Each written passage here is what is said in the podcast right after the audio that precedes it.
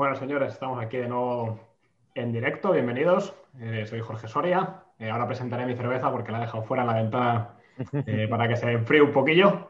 Y bueno, antes de nada, pues, gracias a los que estáis ahí escuchando como siempre y presentar a nuestro invitado especial, que es, aparte de un grandísimo amigo, hasta el punto de ser familia, pues un gran experto en tema de ciberseguridad, Álvaro Pellico. Hola, buenas tardes a todos. Bueno, gran experto tampoco, o sea, trabajo en ello, pero uff, esto para ser un gran experto hay muchos años y mucho que estudiar, ¿eh? Pero bueno, sí. Pero de vuelta, no sé por qué antes se me veía a mí, yo creo que me había dejado hecho el pin, pero bueno, ahora ya la gente te ve. Álvaro, ¿quieres que salude Javi un poco a la gente? Sí, bueno, yo ya me conocéis todos los viejos ignoteros. Soy Javier Soria, hermano de Jorge.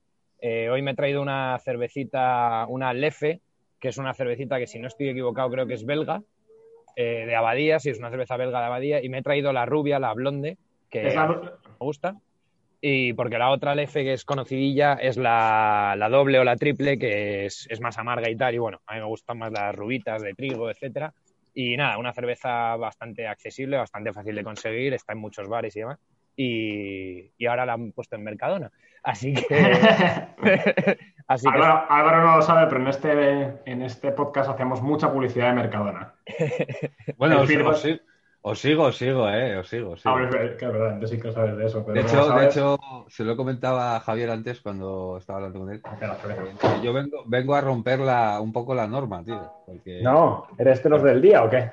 No, pues no, bueno, sí, o sea, yo cambié de supermercado, cambiamos de Mercadona a Carrefour y en vez de irnos a la gran diosa de la cerveza, pues yo me he ido a por una friki. ¡Un Monster!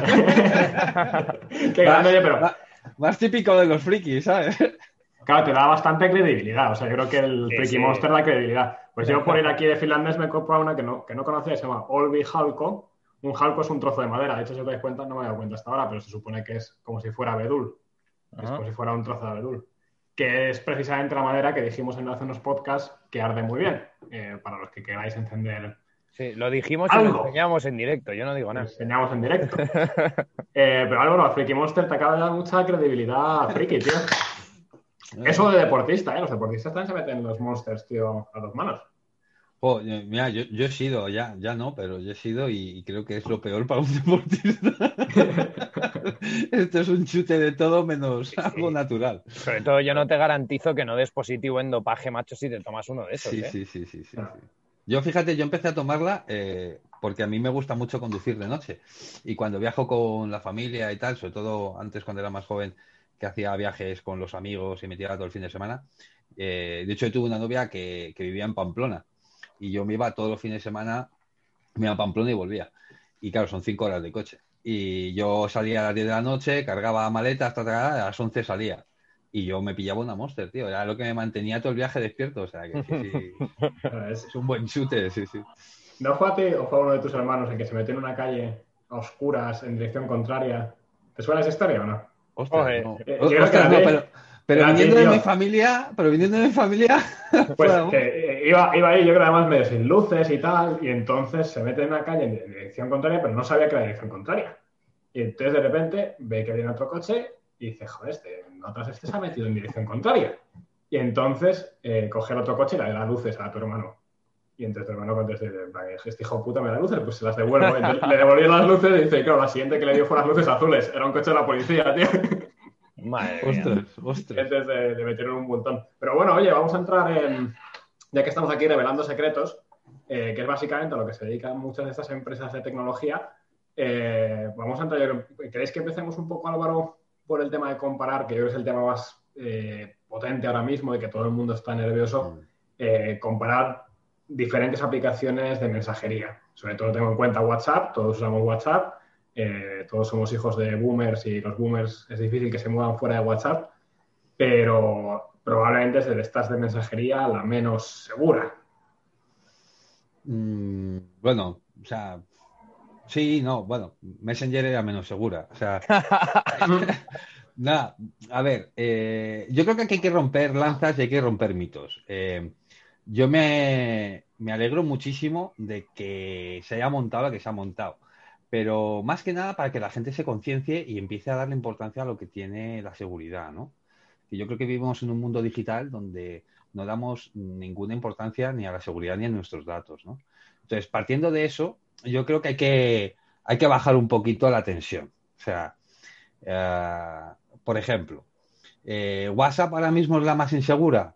Pues, hombre, de las que vamos a hablar hoy, que son WhatsApp, Telegram y Signal, pues sí y no. Ya os explico por qué. Vamos a ver, por ejemplo, a mí hay que distinguir entre la seguridad y la privacidad, ¿vale? Son dos conceptos distintos. Por ejemplo, cuando fue todo este revuelo, la herramienta de Zoom, por ejemplo, la empezó a usar muchísima gente. Pero Zoom no tenía muchísimos usuarios. Era algo que estaba ahí, pero no tenía muchísima potencia, ¿no? Y claro, a raíz de la pandemia, a raíz de que la gente empezó a utilizarlo, pues todos los malos, voy a decirlo así, todos los malos fueron a por Signal y encontraron muchos fallos de seguridad. Y empezaron a por Zoom, sí. Claro. Entonces, claro, sacaron muchas cosas, ¿vale? Y a raíz de ahí, pues oye, la han pulido y cada vez está mucho mejor, ¿no? ¿Eso significa que era mala? No, pues bueno, como todo, hasta que no te atacan, hasta que no te investigan, pues no sabes cómo de vulnerable es, ¿no? A mí, por ejemplo, lo que no me gusta de WhatsApp es la cantidad de datos que te piden, ¿vale? Uh-huh. Tú para abrir un WhatsApp necesitas tu teléfono y ya está, ¿o no? Claro, pero sí. Son los datos que cogen el teléfono, entiendo, ¿no? Del dispositivo. Sí, este es muy sencillo. Vosotros os vais a la Google Play, a la Play Store o a la Apple Store, y cuando vais a la aplicación, pues decís, a ver, ¿qué me está pidiendo, no? Pues, por ejemplo, para hacer una comparativa, pues mira, WhatsApp te pide que va a mirar tus compras, que va a mirar tu ubicación, que va a mirar tus contactos, que va a mirar tu identificador de cuenta, que va a hacer un diagnóstico de tu dispositivo con respecto a la aplicación, va a saber qué sistema operativo tienes, en qué versión de Android estás, tal. Ahora incluye información financiera, que también dices, vale, ¿y qué es información financiera? A mí eso, por ejemplo, me está leyendo un poco la letra pequeña, ¿no? Pero, ¿a qué te refieres con información financiera? ¿Que si yo empiezo a pagar con mi tarjeta vas a tener acceso a mi banco? ¿O simplemente las transacciones que llega contigo? Pero bueno, ya te está pidiendo eso eso es para lo que va a venir ahora, ¿vale? ¿Qué más tiene? Tus datos de contacto, y luego otra que pone contenido del usuario. Y ahí se queda. Digo, ostras, pero contenido del usuario, que es todos mis documentos, todos mis mensajes, todas mis fotos, y luego los datos de uso. Vale, hasta ahí, ¿no? Dices, bueno, vale, pues eso es lo que pide. Ahora, nos vamos a Telegram, ¿no? Perdón, has dicho al principio datos de compra. O sea, yo me datos financieros, sí, de lo que son los datos de financieros. No, sí, no sé a qué se refiere con datos financieros. Yo te digo que lo pone. Ahora, ¿a qué se refiere con eso? Pues yo me he leído un poquito la letra pequeña y entiendo, porque luego es muy ambiguo la descripción, que es que se entiende a que cuando tú vayas a hacer compras con otro, o sea, dentro de la aplicación, pues WhatsApp va a saber, ¿no? O sea, pero no puedes hacer compras en WhatsApp, en teoría, al menos todavía. No, es que todavía. Viene. Es que hay que entender, por eso te digo que hay que romper un poquito una lanza, hay que entender que es que todo esto lo ha hecho WhatsApp por lo que va a venir. O sea, WhatsApp va a meter muchísimas novedades en este 2021. Entre ellas, la más importante va a ser que vas a poder hacer compras. Y no solo vas a poder hacer compras, sino que es que empresas externas al grupo de Facebook y de WhatsApp se van a poder anunciar dentro de WhatsApp, ¿vale? De tal manera que a ti te va a aparecer, pues yo qué sé, unas zapatillas de Nike que te las vende la empresa Pepito porque es colaborador con Nike, ¿vale? Y tú vas a facturar con él y él se va a anunciar dentro de... Y tú desde WhatsApp vas a poder meter tu tarjeta de crédito o tu tarjeta de débito y vas a poder comprar esas zapatillas. Hombre, yo entiendo que en el momento en que tú metes acciones financieras, pues hay que guardar esos registros y... Uh-huh. Y eso luego pues tiene una legislación detrás, ¿vale? Que te exige que guardes durante X tiempo esos datos, ¿no? Vale, entonces, y una pregunta rápida. ¿Van a, por ejemplo, poder analizar mensajes para hacerte publicidad más a ti, justo? O sea, decir, yo qué sé, le digo a mi madre, sí. Joder, pues estoy pensando si por Reyes pedirme las zapatillas o tal. Mira, al final no me pillé las zapatillas, pero me pillé gracias por no sé qué. y de repente me van a llegar anuncios de zapatillas porque yo le he dicho a mi madre que no pille las zapatillas. A ver, según ellos no. O sea, según lo que dice la normativa, no. Y te explico por qué. Porque es cierto que WhatsApp, el filtrado que utilizas de extremo a extremo, de punto a punto. ¿Eso qué significa? Que lleva un cifrado, un token, ¿vale? Desde el origen hasta el destino. Y que solo el destino, cuando inicia la comunicación, solo el destino puede leer ese mensaje. Esa es la teoría, ¿vale? Ahora, a WhatsApp, por ejemplo, una de las cosas que tiene, que según su servicio es así, es que todo pasa por sus servidores. Entonces, ¿se podría hacer un man in the middle dentro de sus servidores por parte de WhatsApp? Pues sí. O sea, poder, claro, pero una pregunta, Álvaro, eso, o sea, lo que pasa por sus servidores, ¿es la conversación cifrada o también pasa el token que lo has llamado tú? El cifrado, o sea, la clave de cifrado también pasa por el servidor. No, a ver. Joder, que tenemos que tocar muchas cosas. Que ya, pues si quieres, pasamos a la... Claro, explica Telegram y Signal y luego entramos en el cifrado. Claro, si quieres luego os explico lo que es un cifrado, ¿vale? Sí. Pero estamos ahora mismo con la comparativa. Digamos, los datos que nosotros voluntariamente le decimos a WhatsApp, que sí, quédatelos, son tuyos, ¿vale? Vale, entonces, os lo vuelvo a decir, ¿vale? Compras, ubicación, contactos, identificador de cuentas, diagnósticos, información financiera, datos de contacto, contenido del usuario y datos de uso, ¿vale? Eso WhatsApp. Telegram te pide datos de contacto, identificador de la cuenta y tus contactos, ¿vale? Esos tres, ¿vale? Y hay una diferencia, ¿no? Ya nos vamos a Signal. Datos de contacto, punto. Entonces dices... Claro, esa es la primera que dices, a ver... Si yo voy a utilizar WhatsApp simplemente para enviar mensajes de texto, fotos y vídeos a mi familia, porque tengo que dar toda esta información, ¿no? Sí, claro. Entonces, eso ya, claro, depende del usuario. Si hay usuarios que dicen, no, es que a mí lo que me va a ofrecer luego WhatsApp, pues por ejemplo con el tema de la geolocalización, ¿no? WhatsApp te permite que estés geolocalizado por uno de tus contactos el tiempo que tú determines. Y ahora, una hora, no sé si lo habéis probado alguna vez, pero te puedes en WhatsApp, claro, entonces tú le dices, yo lo he usado, por ejemplo, cuando me he ido de viajes y no quería que mi madre estuviera preocupada o lo que sea, le he dicho, mira, mamá, te mando la geolocalización y me puedes seguir en tiempo real. Si me he pillado... Lógico, porque el chaval se estaba tomando Monsters a las 5 de la mañana camino de Pamplona. Joder. Claro, entonces, oye, pues mira, me tienes localizado, ¿no? 1 hora, 2 horas o lo que tú decidas, ¿no? Bueno, pero eso tiene ese dato, o sea, que tú estás geolocalizado, ¿vale? Entonces, eso, perdón, lo puedes hacer también en Telegram, ¿verdad o no?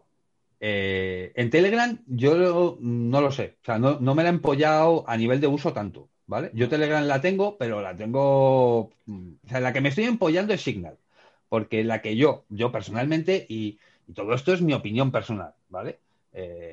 Yo la que a mí ahora mismo me está llamando la atención es Signal. ¿Pero por qué? Porque yo soy una persona que cada vez más, cuanto más estudio este tema, más soy partidario de que mis datos sean mis datos, ¿vale? Que mis datos, o sea, de no regalar mis datos. Yo cada vez le doy más importancia a que mi tiempo, mi sitio, mi ubicación, mi correo electrónico, qué compro, qué no compro, qué me gusta o qué no me gusta, tiene un valor muy importante. Claro. Es mío y además tiene un valor, ¿vale? Eso no significa que yo no lo pueda acceder en un momento determinado, pero para mí cada día tiene más valor. Por lo tanto, ya no lo regalo, procuro no regalarlo lo máximo que puedo. Claro, porque eso, perdona Álvaro que te corte un segundo, antes has dicho una frase que a mí me ha gustado y yo justo tenía apuntada un tema que creo que está muy relacionado, ahora me dices si tengo razón o no. Antes has hablado de no es lo mismo privacidad que seguridad y yo tenía apuntado a hablar de cuán vulnerable es cada aplicación o cada sistema, si hablamos de eso después, a... que lo conozca, o sea, que tus datos los tenga la empresa proveedora, en el caso de WhatsApp, la empresa es Facebook. Eso yo considero que es privacidad, que es que Facebook / WhatsApp no tenga acceso a tus datos. Y otra cosa es seguridad y es que a esos datos no tenga acceso, por ejemplo, un hacker. Entonces, a lo mejor WhatsApp, su problema no es tanto de seguridad en el sentido de que no es que sea accesible por un tercero, sino es de privacidad en tanto que la empresa que provee esos servicios tenga tus datos. Y luego, bueno, yo tenía apuntado un tercer agente que es un gobierno. O sea, cuán fácil es que un gobierno X tenga acceso a los datos que tú mueves por esa aplicación. Porque eso en España a lo mejor a día de hoy no nos parece un problema, pero en China es muy importante, por ejemplo, si tú eres chino, saber que la aplicación que estás utilizando, el gobierno puede o no puede entrar en medio de la aplicación a saber lo que estás diciendo, ¿no? Entonces, no sé si esa es la distinción exacta entre seguridad y privacidad que hacías tú. No, lo has dicho muy bien. O sea, la privacidad es la capacidad que tú tienes de proteger tus datos, ¿vale? Y la seguridad es la capacidad que tiene esa empresa que te está almacenando tus datos, que teóricamente solo lo puede utilizar según una legislación o una normativa y un contrato que previamente ha firmado contigo, pero ¿cuál es la probabilidad de que alguien externo a esa organización se haga con esos datos? ¿Vale? Y ahora tú me dices, vale, ¿y cuán seguro es un sistema? Y yo te digo, mira, no existe el sistema seguro, 100% seguro. No existe, o sea, y es mentira, ni siquiera Apple, ni siquiera iPhone. O sea, Apple sigue con los jailbreaks. O sea, cada vez menos, la gente lo utiliza menos, pero dentro del mundillo hacker, dentro del mundillo de la seguridad y tal, hay mucha gente que tiene jailbreak dentro de sus sistemas. Y estamos hablando de que el último jailbreak, si no recuerdo mal, lo miré hace poco, estábamos en la versión 11 de iOS, que es la anterior a la última. Entonces, que le sigue rompiendo. O sea, hay gente que le sigue rompiendo la seguridad a Apple, que es una de las empresas que, para mi gusto, más en serio se lo toman. O sea, de hecho, yo ahora tengo un iPhone, o sea, y a pesar de lo que cuestan, me lo he pillado por eso. O sea, es decir, porque a mí una empresa que le haya llevado la contra al FBI, pues, ostras, me da un poquito de... Un poco trabajan para mí, no yo para ellos, ¿no? Claro, me da un poquito de buen rollo, por lo menos que ellos tengan ese eslogan, ¿sabes? Luego, hay muchas discusiones sobre eso, ¿no? Pero que ya de arranque ellos, su marca, se base en eso, a mí eso ya me da una confianza de que por lo menos de cara al público se lo van a tomar en serio, ¿vale? Hay otras empresas que ni lo intentan, ¿sabes? O sea, claro. Mira, lo de Telegram sí que se puede compartir la ubicación en Telegram, y es más, el otro día una cosa curiosa que me di cuenta es que puedes descubrir contactos de Telegram cercanos a ti, que es una cosa muy rara que a mí me extrañó. Que simplemente le puedes decir, descubre contactos. Y entonces yo lo probé, le di, pum, y me salió pues fácil como 100 personas que... Pero será quien haya autorizado también a que vean. Claro. Tienes que autorizarlo. Hay dos cosas. Con el tema de la ubicación, tenemos que tener en cuenta dos cosas. Uno, que es el permiso de la aplicación. A raíz de las últimas versiones de Android, ya incorporaron una cosa que tenía Apple muy chula, y es que tú por aplicación le puedes identificar el permiso que le das a la aplicación. Sí. Es decir, yo puedo entrar dentro de la aplicación y decir, oye, la geolocalización no te doy acceso. Todas las aplicaciones se basan en las APIs de los sistemas, ¿vale? Apple y Android tienen una API de geolocalización donde si la aplicación quiere saber dónde estás, quiere hacer al GPS y geolocalizarte, tiene que acceder a esa API, ¿vale? Entonces, gracias a esa capa, tú desde el sistema le puedes bloquear ese acceso. Pero dices, vale, entonces, ¿no me pueden geolocalizar? Pues no, también te pueden geolocalizar. Es decir, eso digamos que no te pueden utilizar el GPS, que tiene los móviles ya tienen una certeza muy buena, o sea, es decir, que estamos hablando de, a lo mejor de medio metro, de 300, de medio metro, 2 metros, 3 metros, ¿no? Que puede tener de fallo de rango. Pero luego está la triangulación por antenas. Es decir, si yo sé tu IP de dispositivo y puedo triangularte por varias antenas de telecomunicación, pues también te voy a localizar. No con esa misma exactitud, pero también te puedo localizar, ¿no? Uh-huh. Entonces, a la hora de securizar tu aplicación, lo que tienes que decir es, o sea, una de las preguntas que yo haría a la gente es decir, cuando a ti te abres una aplicación y te empiezan a salir permisos, ¿tú piensas para qué necesita esa aplicación ese permiso? O sea, yo, por ejemplo, hoy he ido a Carrefour y he ido a pagar, ¿no? Con el móvil. Y Carrefour me decía la aplicación, ¿no tienes la geolocalización? Actívala. Y he dicho, pues no. O sea, ¿por qué necesita Carrefour? Para que yo vea una oferta de Carrefour, ¿por qué necesita Carrefour saber dónde estoy en este momento? No me interesa, pues no te la doy. O sea, ya está, claro. Es mi dato. O sea, no me interesa que Carrefour sepa dónde estaba yo a qué hora. O sea, entonces, con eso, pues igual, el acceso al micrófono, el acceso a la cámara, pues, ¿por qué se lo tengo que dar? O sea, a mí no me interesa, por ejemplo, que la aplicación de Google tenga acceso al micrófono, ¿para qué? O sea, si tengo ahora mismo iOS y yo utilizo Siri, no voy a utilizar OK Google. ¿Por qué tiene que estar acceso a la cámara? Mira, yo os voy a contar una anécdota que me pasó con respecto a esto de los permisos. Estaba un día con mi señora, bueno, hace un año o dos, y eran carnavales, ¿no? Y estábamos hablando de qué nos íbamos a disfrazar ese año, ¿no? Estábamos en la mesa, estábamos hablando. Y otros años, pues, nos habíamos disfrazado, no me acuerdo de qué era. Pero justo en ese año estábamos buscando algo friki, ¿no? y bueno, entre otras cosas, salió el tema de, oye, si nos disfrazamos de Mario Bros y Luigi, estaría guay, o sea, eso rompe, o sea, ¿a cuántos carnavales vas tú y ves a un tío vestido de Mario? O sea, no es muy normal, ¿no? Te encuentras un Zelda, te encuentras un, no sé, pero un Mario Bros, no, como que no, ¿no? Bueno, pues fue decidirlo y estábamos hablando en la mesa del comedor y estábamos con los móviles encima de la mesa. Y entonces le dije, bueno, voy a buscarlos en Amazon. Y yo me fui a Google y puse en la búsqueda de Google precio, disfraces. No puse Luigi, solo puse precio, disfraces. El primero en la lista, el de Luigi y Mario. Yo te lo juro, ese día yo le dije a mi mujer, ostras, Pedro, tía. O sea... Sí, sí. Eso, claro, o sea, eso yo lo he oído mil veces. A mí me ha pasado también. Heavy, tío. Y yo eso es muy te lo iba a preguntar. ¿Eso es mito o realidad? O sea, no, a mí me ha pasado y yo he tenido la experiencia personal. Pero siempre intento como excusarme en plan, nah, puede ser casualidad. Pero se lo he oído a mucha gente y a muchos amigos y tal. Y eso, por ejemplo, a mí me consta que eso es ilegal. Pero no dudo que se hace. No creo que sea legal si tú has dado los permisos en algún sitio, claro, o sea, no te has dado cuenta. Tú me dices, oye, lo que te está pidiendo WhatsApp es ilegal. No, si los datos los utiliza según el contrato y según el convenio y no se está saltando las normativas, que ahora vamos a discutir por qué WhatsApp no es tan inseguro dentro de la Unión Europea, ¿vale?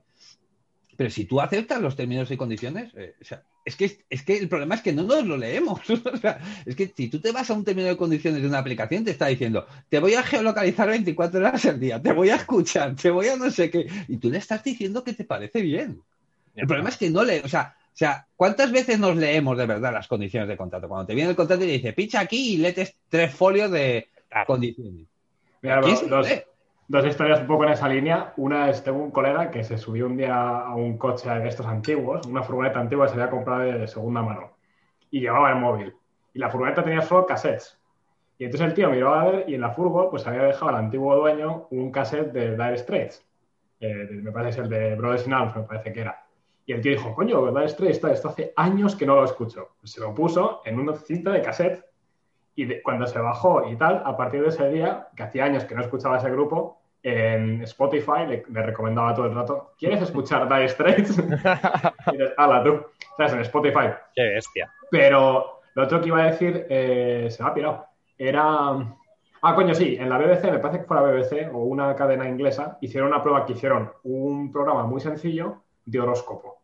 Y entonces se fueron a la calle a decir a la gente, oye, ¿te interesa bajarte un programa de horóscopo en versión beta y tal? Entonces, sí. Entonces, bueno, tenemos que leer las condiciones. Bueno, las tienes aquí en papel, tal, porque como es una versión beta y lo estamos grabando y luego dentro de una semana quedamos y nos cuentas qué te ha parecido, ¿no? Y no es simplemente una aplicación de horóscopo. Y lo que tú dices, había mogollón de estas de permisos que das, pues acceso al micrófono, acceso a la cámara, acceso a tus documentos, bueno, básicamente los mismos que has dicho ahora. Y todo esto era para hacer un programa online en el que durante la semana estos tíos se iban con su programita de horóscopo, un programa que no hacía casi nada, excepto decirte, hoy conocerás al amor de tu vida, y los hijos de puta lo que hacían es te sacaban varias fotos durante la semana para luego decirte, mira, esto es lo que hemos hecho. Entonces tú en cualquier momento que estabas con el móvil, activaban tu cámara sin darte cuenta y ¡pum! Foto. Te pillaban 2 o 3 fotos de la galería y luego te veían un par de mensajes. Entonces a la semana... Les decían, oye, ¿qué te ha parecido la aplicación? Tal, no sé qué. Muy bien, tal. Y vale, ¿te acuerdas las condiciones? Sí. ¿Las pensaste? Dicen, no. Dice, pues mira, todo esto es lo que hemos hecho legalmente con las condiciones que tú has firmado. Y entonces se llaman su foto. Además había una que estaba muy guapa porque el tío estaba, yo creo que ya estaba en el baño, ¿sabes? Porque le veías como el fondo del baño. Y claro, no es en la cámara de delante, o sea, que simplemente se veía la cara y la espalda. O sea, en la pared.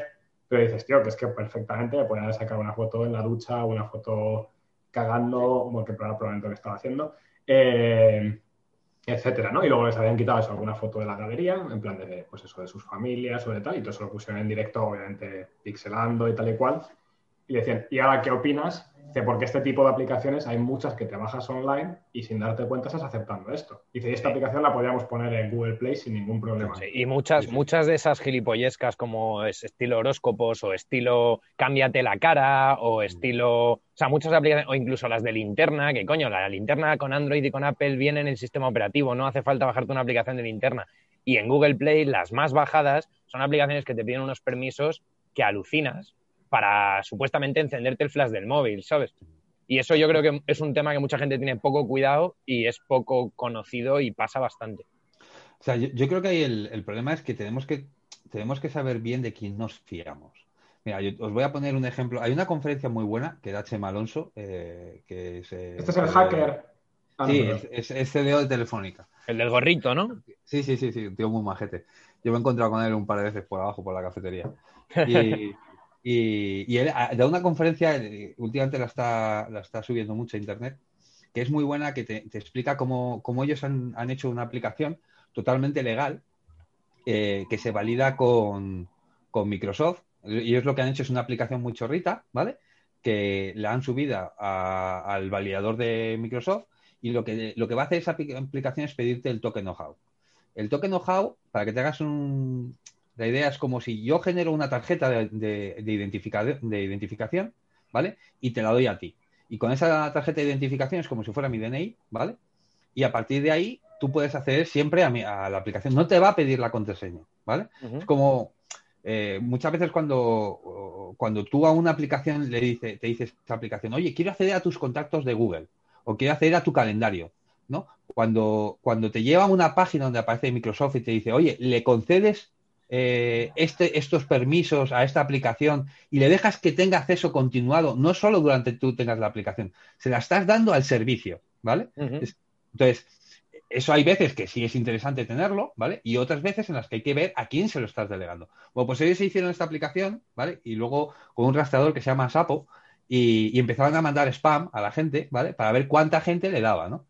Y luego te enseña cómo ya él, desde su aplicación, ya se mete en tus contactos. Pero se mete en tus contactos y te cambia el contacto. Te coge, sí, y te coge y te cambia el teléfono de tu madre y te pone otro teléfono. ¿Quién mira cuando tú marcas un teléfono? Si el teléfono es el correcto, tú miras la foto y dices, pues ya estoy, a lo mejor te está metiendo una llamada de pago o accede a tu correo y está leyendo tu correo y te enseña cómo te lee el correo y una vez que se ha leído el correo te coge el botón derecho y le dice sin leer, para que tú no te des cuenta de que alguien te ha leído el correo. Peor aún, como él sabe en qué empresa trabajas, como él sabe a qué te dedicas, él puede enviarte phishing, que es correo spam malintencionado, ¿vale? Para conseguir que tú aceptes una compra. O sea, a lo mejor tú coges y él se da cuenta que te ha llegado el ticket de Amazon, ¿no? O que has comprado una tele en Amazon, ¿no? Y el tío, antes de que te llegue, pues intercepta ese correo, porque tiene acceso a tu correo, tú no te estás dando cuenta que te lo estás leyendo, y te coge y te desvía. Se pone en contacto con Amazon a través de tu correo y le dice a Amazon que no te lo envía a esa dirección, que se lo envía a la suya. Y Amazon, claro, como le ha llegado el correo desde tu cuenta, Amazon no te llama para decirte, oye, que tú me has dicho que cambie la... No, Amazon no hace esas cosas, ¿no?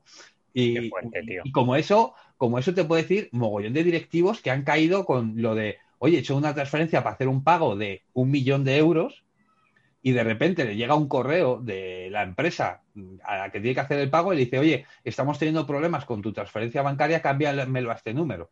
Y todo desde el correo original, todo certificado, todo bien. A ti no te va a saltar spam ni nada. Incluso se hacen con los teléfonos y te intentan llamar como ellos, ¿sabes?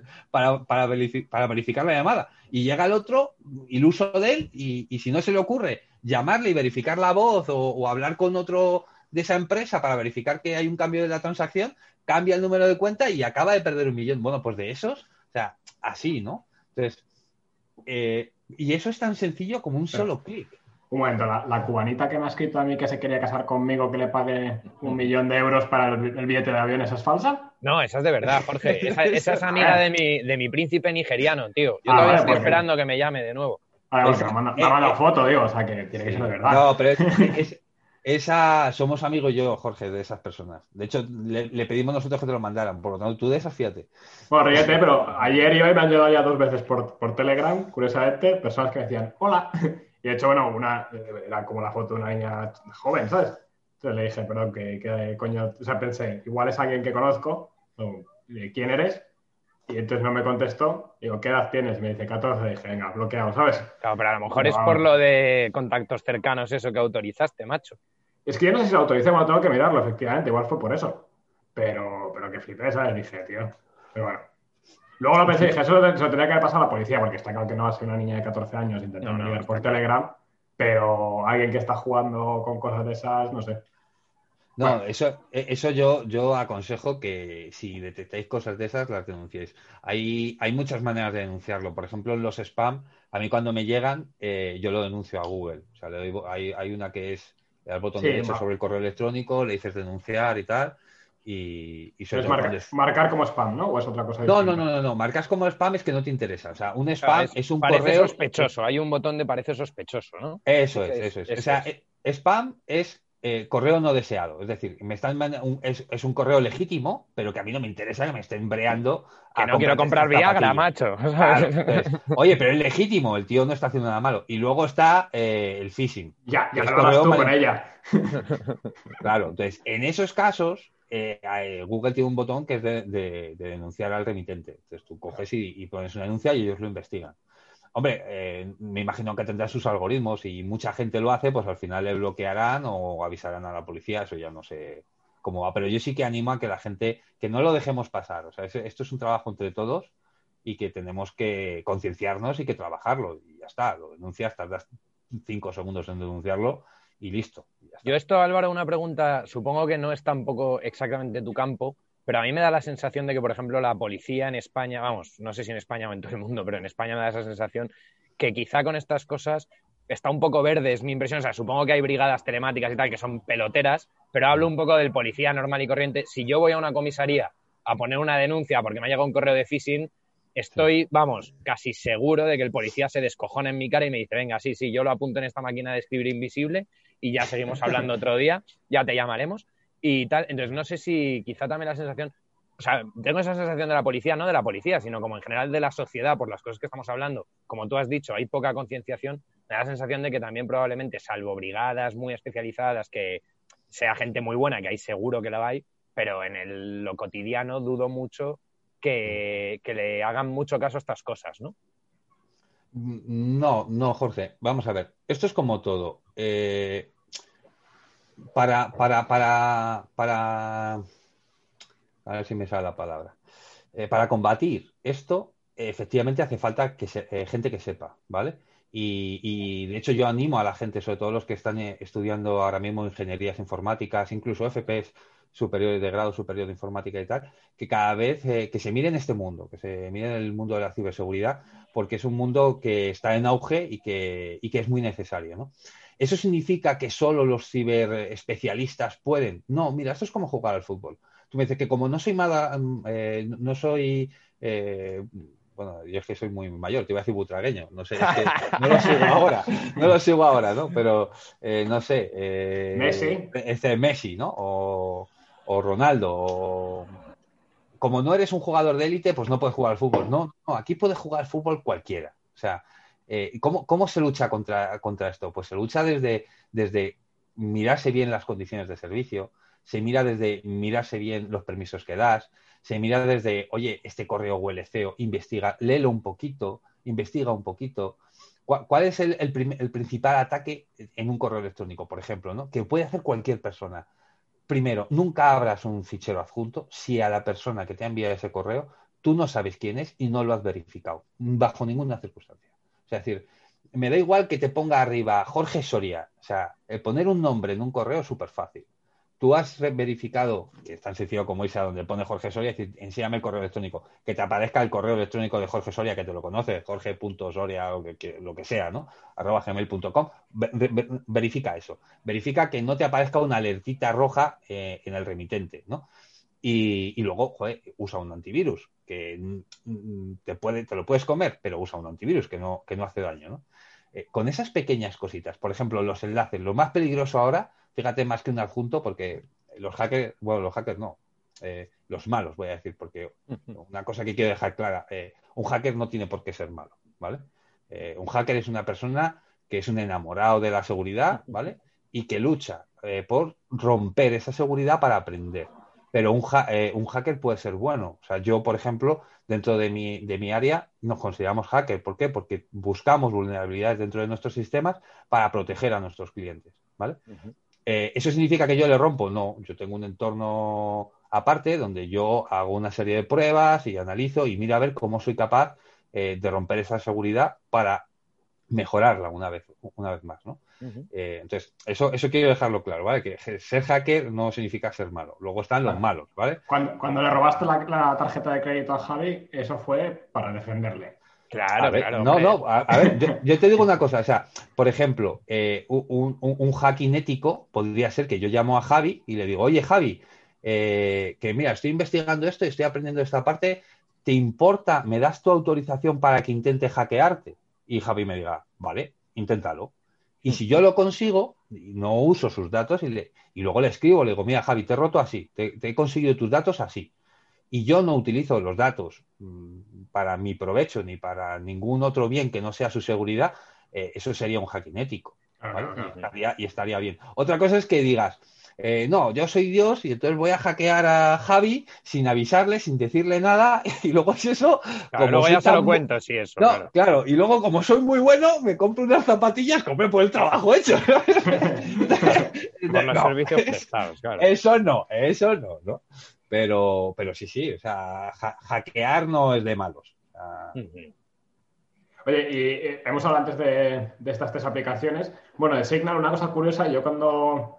Bueno, pero ya que estabas diciendo esto de que tenemos que intentar cooperar todos, que esto es como el fútbol y que, oye, sí, también incluso el que no juega bien al fútbol, si ves mucho fútbol y comentas, aportas. Pues yo creo que lo mismo pasa, y lo mismo pasa con las aplicaciones si los usuarios nos movemos. O sea, es decir, si forzamos... Ahora, por ejemplo, Twitter ha perdido muchísimo dinero por las políticas que ha estado implementando desde las elecciones americanas. Pues yo creo que eso va a afectar la forma de hacer las cosas en Twitter. Van a decir, oye, un momento, que la gente... Y en las demás, probablemente también. Y en las demás.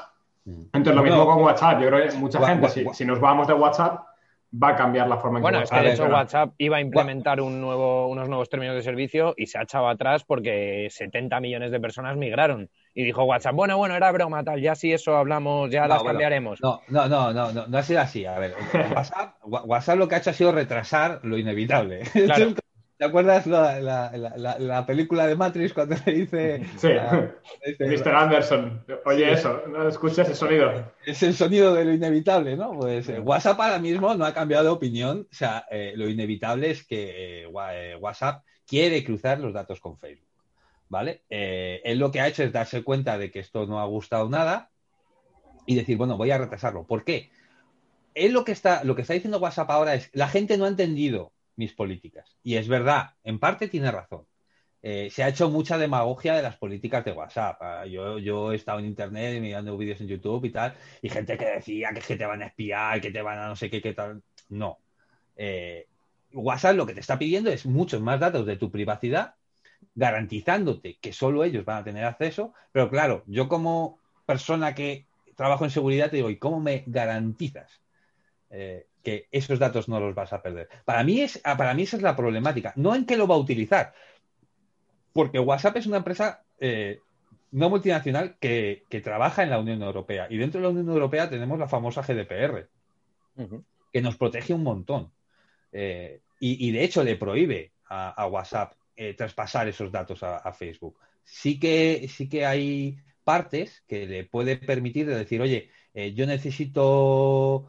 saber qué tipo de usuario consume estos recursos, y que a lo mejor WhatsApp le diga a Facebook, pues estos como genérico, no como personal. Luego hablamos de anonimización de datos, ¿vale? Es decir, cuando las empresas trabajan con nuestros datos, no trabajan con tu nombre y apellido, ¿vale? Digamos que dentro de los datos hay clasificación de datos. Están los datos personales, como puede ser tu DNI, tu correo electrónico, tu sexo, tu parentesco, tus hijos, tal. Esos digamos que son datos sensibles, muy protegidos. Muy sensibles y muy protegidos, ¿vale? Entonces, ¿qué hacen las grandes empresas? Cuando ellos tienen que trabajar con datos para temas de publicidad, trabajan con Big Data, ¿vale? Y con sistemas de analítica, que lo que hacen es que anonimizan los datos. Es decir, yo sé que tengo un individuo de una edad comprendida entre los 30 y 45 años, que es varón y que se mueve por Madrid capital, punto.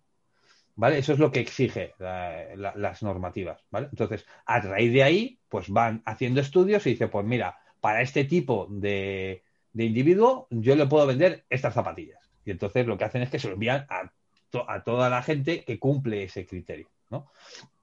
Pero es cierto que el dato lo tienen. O sea, antes de anonimizarlo y antes de...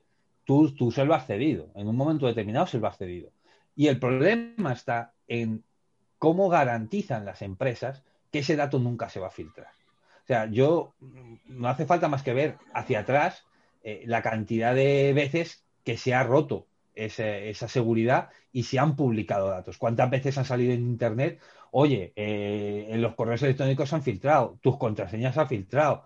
Las famosas, sus fotos en cookies se han filtrado. O sea... Las tarjetas de crédito y de débito. O sea, cuando han hecho ataques a Adobe, me acuerdo que hubo uno muy famoso, Adobe y tal, y filtraron, no estoy seguro, pero creo que filtraron tarjetas de crédito. Y ha habido a bancos y luego lo que sale en las noticias. Pero luego también está lo que no sale. O sea, cosas que a lo mejor, pues oye, que son muy delicadas y que a lo mejor pues esto no sale. O sea, se informa entre empresas, pero no sale. A lo mejor el usuario final, si no ha sido afectado directamente como tal, no es informado, ¿no? Pero, vamos, yo he vivido esas casuísticas. O sea, de que entre empresas ha habido... A lo mejor no se garantiza la fuga de información, pero sí que se sabe que esa información en un momento determinado ha podido estar expuesta y se informa. Oye, no te garantizo que haya sido hackeado, pero hemos visto este fallo en la seguridad y expuesta la información ha estado, ¿no? Entonces, eso es lo que a mí me da respeto con respecto a subir esa información, ¿vale? Y yo creo que eso es lo que la gente...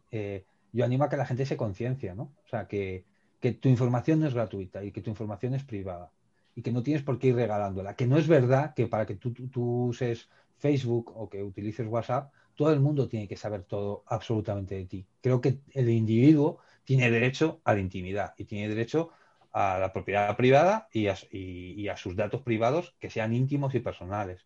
Que luego hay gente que libremente quiere salir en Sálvame o quiere salir en otros programas y vender toda su intimidad. Pues oye, legítimo es, pues que lo hagan, ¿vale? Pero el resto de usuarios mortales que no queremos que se defienda eso, ¿no? Claro. A mí hasta eso, o sea, con ese punto lo que me pasa un poco es que has hablado del reglamento de la Unión Europea, ¿no? Del famoso reglamento de protección de datos que nos dio tanto trabajo a los que somos abogados en empresas porque supuso una adaptación en 5 días a un reglamento del carajo y yo todo eso, o sea, como abogado que soy, lo comparto y vale, entiendo que hay una legislación y tal, pero también tengo una sensación un poco de ser David contra Goliat, en el sentido de que sí, esa empresa funciona con este reglamento y demás, pero coño, Facebook tiene perfecta capacidad de mover mis datos a Singapur a través de 17 empresas interpuestas y que en Singapur esa protección no se dé y que yo crea que estoy súper protegido porque, joder, la Unión Europea, papá Estado me protege, pero en realidad... mis datos están, pues eso, en las chimbambas y hay un tío leyéndolos y diciendo, mira el Javi lo que le cuenta Jorge, qué cachondo el pibe. Eso es. O sea, sé que no porque yo no soy nadie, ¿sabes? Yo, gracias a Dios, no soy del Mossad, no soy del KGB, pero podría. O sea, la sensación que yo tengo es de que realmente toda la legislación, todo etcétera, va por detrás de la tecnología y de la técnica que ellos tienen. O sea, coño, estamos hablando de una de las empresas más cotizadas del mundo, con unos de los mejores técnicos informáticos del mundo, y estoy seguro que tienen más capacidad que la ley que se lo impide, ¿sabes? Sí, además, claro, dices que se ha quedado... Ah, perdón, una cosa rápida. Bueno, porque voy a abrir un melón, entonces, dale. Sí, vamos a ver. Yo creo que aquí es importante distinguir entre poder y deber. Yo esto es algo que hablo muchas veces con mis hijos. Una cosa es el poder, yo puedo hacer una cosa, y otra cosa es si debo o no puedo. Yo puedo mentir. ¿Y puedo tener consecuencias por mentir? No, si no me pillan. Claro. Ahora, ¿debo mentir? Esa es la historia. Entonces tú me dices, en tecnología, las grandes empresas pueden. ¡Puf! Pueden y mucho. Lo que marca la GDPR es que ya no pueden. Ya no deben. Legalmente ¿vale? no. Ya no deben. Es que el problema es que antes eso no existía. O sea, tú me dices, ¿estamos protegidos? Pues no. O sea, al 100% no. Pero es que ya te lo he dicho desde el principio. Es que la seguridad al 100% no existe. Para mí la definición de seguridad de un sistema seguro es aquel sistema que no ha sido descubierto todavía cómo se rompe. ¿Sabes? Esa es la definición de sistema seguro para mí. No es que tú seas seguro, es que teóricamente todavía nadie ha publicado cómo se te rompe, pero que se te puede romper. O sea, es decir, y eso es así. Por eso las grandes empresas se gastan millonadas. Google, Facebook, ellos publican... competiciones, ¿no? De hackers. Publican, eso es, competiciones de hackers para que le rompan. Para oye, a ver qué... Y dan millonadas, o sea, de 1 millón, 2 millones, 3 millones a quien me rompa este servicio. y si se lo rompe lo pagan. O sea, es decir, hasta ese punto las empresas se lo están tomando en serio, ¿no? Ahora tú me dices, ¿a nivel tecnológico existe la seguridad 100%? Pues no. Ahora, ¿qué es lo importante dentro de la Unión Europea con la GDPR? Que es que ya no se puede, o sea, que ya no se debe. O sea, tú vas a tener unas consecuencias y las consecuencias, si, como tú bien has dicho, Javier, que eres abogado y yo también me ha tocado en algunas cosas investigarla. Ostras, las multas no son pequeñas, ¿eh? No, no, desde luego. Estamos hablando de que ya no van a 600.000, estamos hablando de que ya van a porcentaje de ingresos de una empresa. Sí, sí, sí. O sea, el porcentaje, a lo mejor, para la empresa Pepito, que factura 100.000 euros, que le quiten un 20%, se la... Hombre, le hace un agujero, pero desde luego no es... Pero ahora, píllale a 100 millones, claro. Claro, tú píllale a Facebook o píllale a una empresa como BBVA o Telefónica o tal, un fallo de ese estilo. O sea, si, que te quiten un 20% de tus facturaciones que, vamos, te dejan... que tapas el garito y a otra cosa. Claro, ¿no? O sea, decir, no, ya, o sea, que ya es muy serio el tema, ¿no? O sea, y entonces, las empresas, yo por lo menos en todas las que trabajo... y tú con todas las que trabajo, se lo toman muy en serio. O sea, aquí no hay ni media tontería de, oye, voy a mirar este dato, o se puede mirar este dato, voy a cruzar este dato. No. O sea, antiguamente, a lo mejor, aunque yo no lo he visto, se podía mirar para otro lado, pero ahora no. O sea, ahora las consecuencias son muy serias. Pero claro, hay que distinguir entre eso, que las empresas van a poner todo su potencial a trabajar para que eso no pase, para decir que no puede pasar porque haya un tercero que diga, le voy a romper la seguridad y me voy a hacer con el dato. ¿Sabes? Sí, pero eso también es una de las cosas con lo que has dicho antes. También lo importante es muchas veces no haber dado el dato para que si se rompiera. Claro, entonces, o sea, que ya no es por desconfianza de la empresa. Es, oye, es que si un tercero rompe, ¿qué va a haber de mí? Eso, lo has entendido. Cuanto yo menos... o sea, esto es como tú imagínate que tú tienes un documento en Word o un Excel con tus contraseñas, ¿no? Coña, pues a cuanta menos gente se lo pases... Exacto. Menos probabilidad de que te pillen las contraseñas. Ahora, si tú se lo pasas a Juan y luego lo cambias en el tuyo local y luego se lo pasas a Pepito y luego no sé qué y luego no sé cuánto, pues Pepito lo ha dejado en su Google Drive lo ha compartido, hoy no me di cuenta porque esto lo dejé aquí, lo compartió con Juan, Juan se lo pilló, Juan lo dejó, lo utilizó en un locutorio y a freír puñetas. Entonces, sí. Cuanto menos des tu dato, mejor. O sea, eso es así, ¿no? Pero bueno, es verdad que hay veces que nos toca dar el dato. Por lo tanto es, oye, ¿cómo doy el dato? Miro si es necesario dar el dato. Eso es lo primero. Y luego, ¿me tomo en serio la seguridad? O sea, yo luego, si queréis, al final os doy pautas, ¿no? Pero, joder, es que hay pautas muy sencillas que la gente no sigue y que te protegerían, pero un puñado. O sea, que tu protección va a seguir siendo rompible. Pero digamos que la vas a multiplicar por 500. La seguridad que tú tenías. O sea, yo te digo que a día de hoy hay muchísima gente que es hackeable con nada. O sea, es decir, con un respiro te hackean. O sea, es decir, y haces 4 cositas que son chorradas y, oye, ya romperte ya tienes que ser un grandísimo profesional o haberte la liado bien, ¿no? Sí, sobre todo ya es tan difícil como para que no te interese hacérselo a un mindundi como yo, básicamente. O sea, porque digo, romper a Telefónica o romper a BBVA es interesante. Romper a Javier Soria solo interesa si es tan sencillo como un clic. Si te lo estoy poniendo a 5 clics ya no lo vas a intentar. Es como la chapa en las tiendas de barrio, ¿sabes? Echas la chapa no porque proteja de un ladrón, sino porque el ladrón ya no se esfuerza, va al de al lado.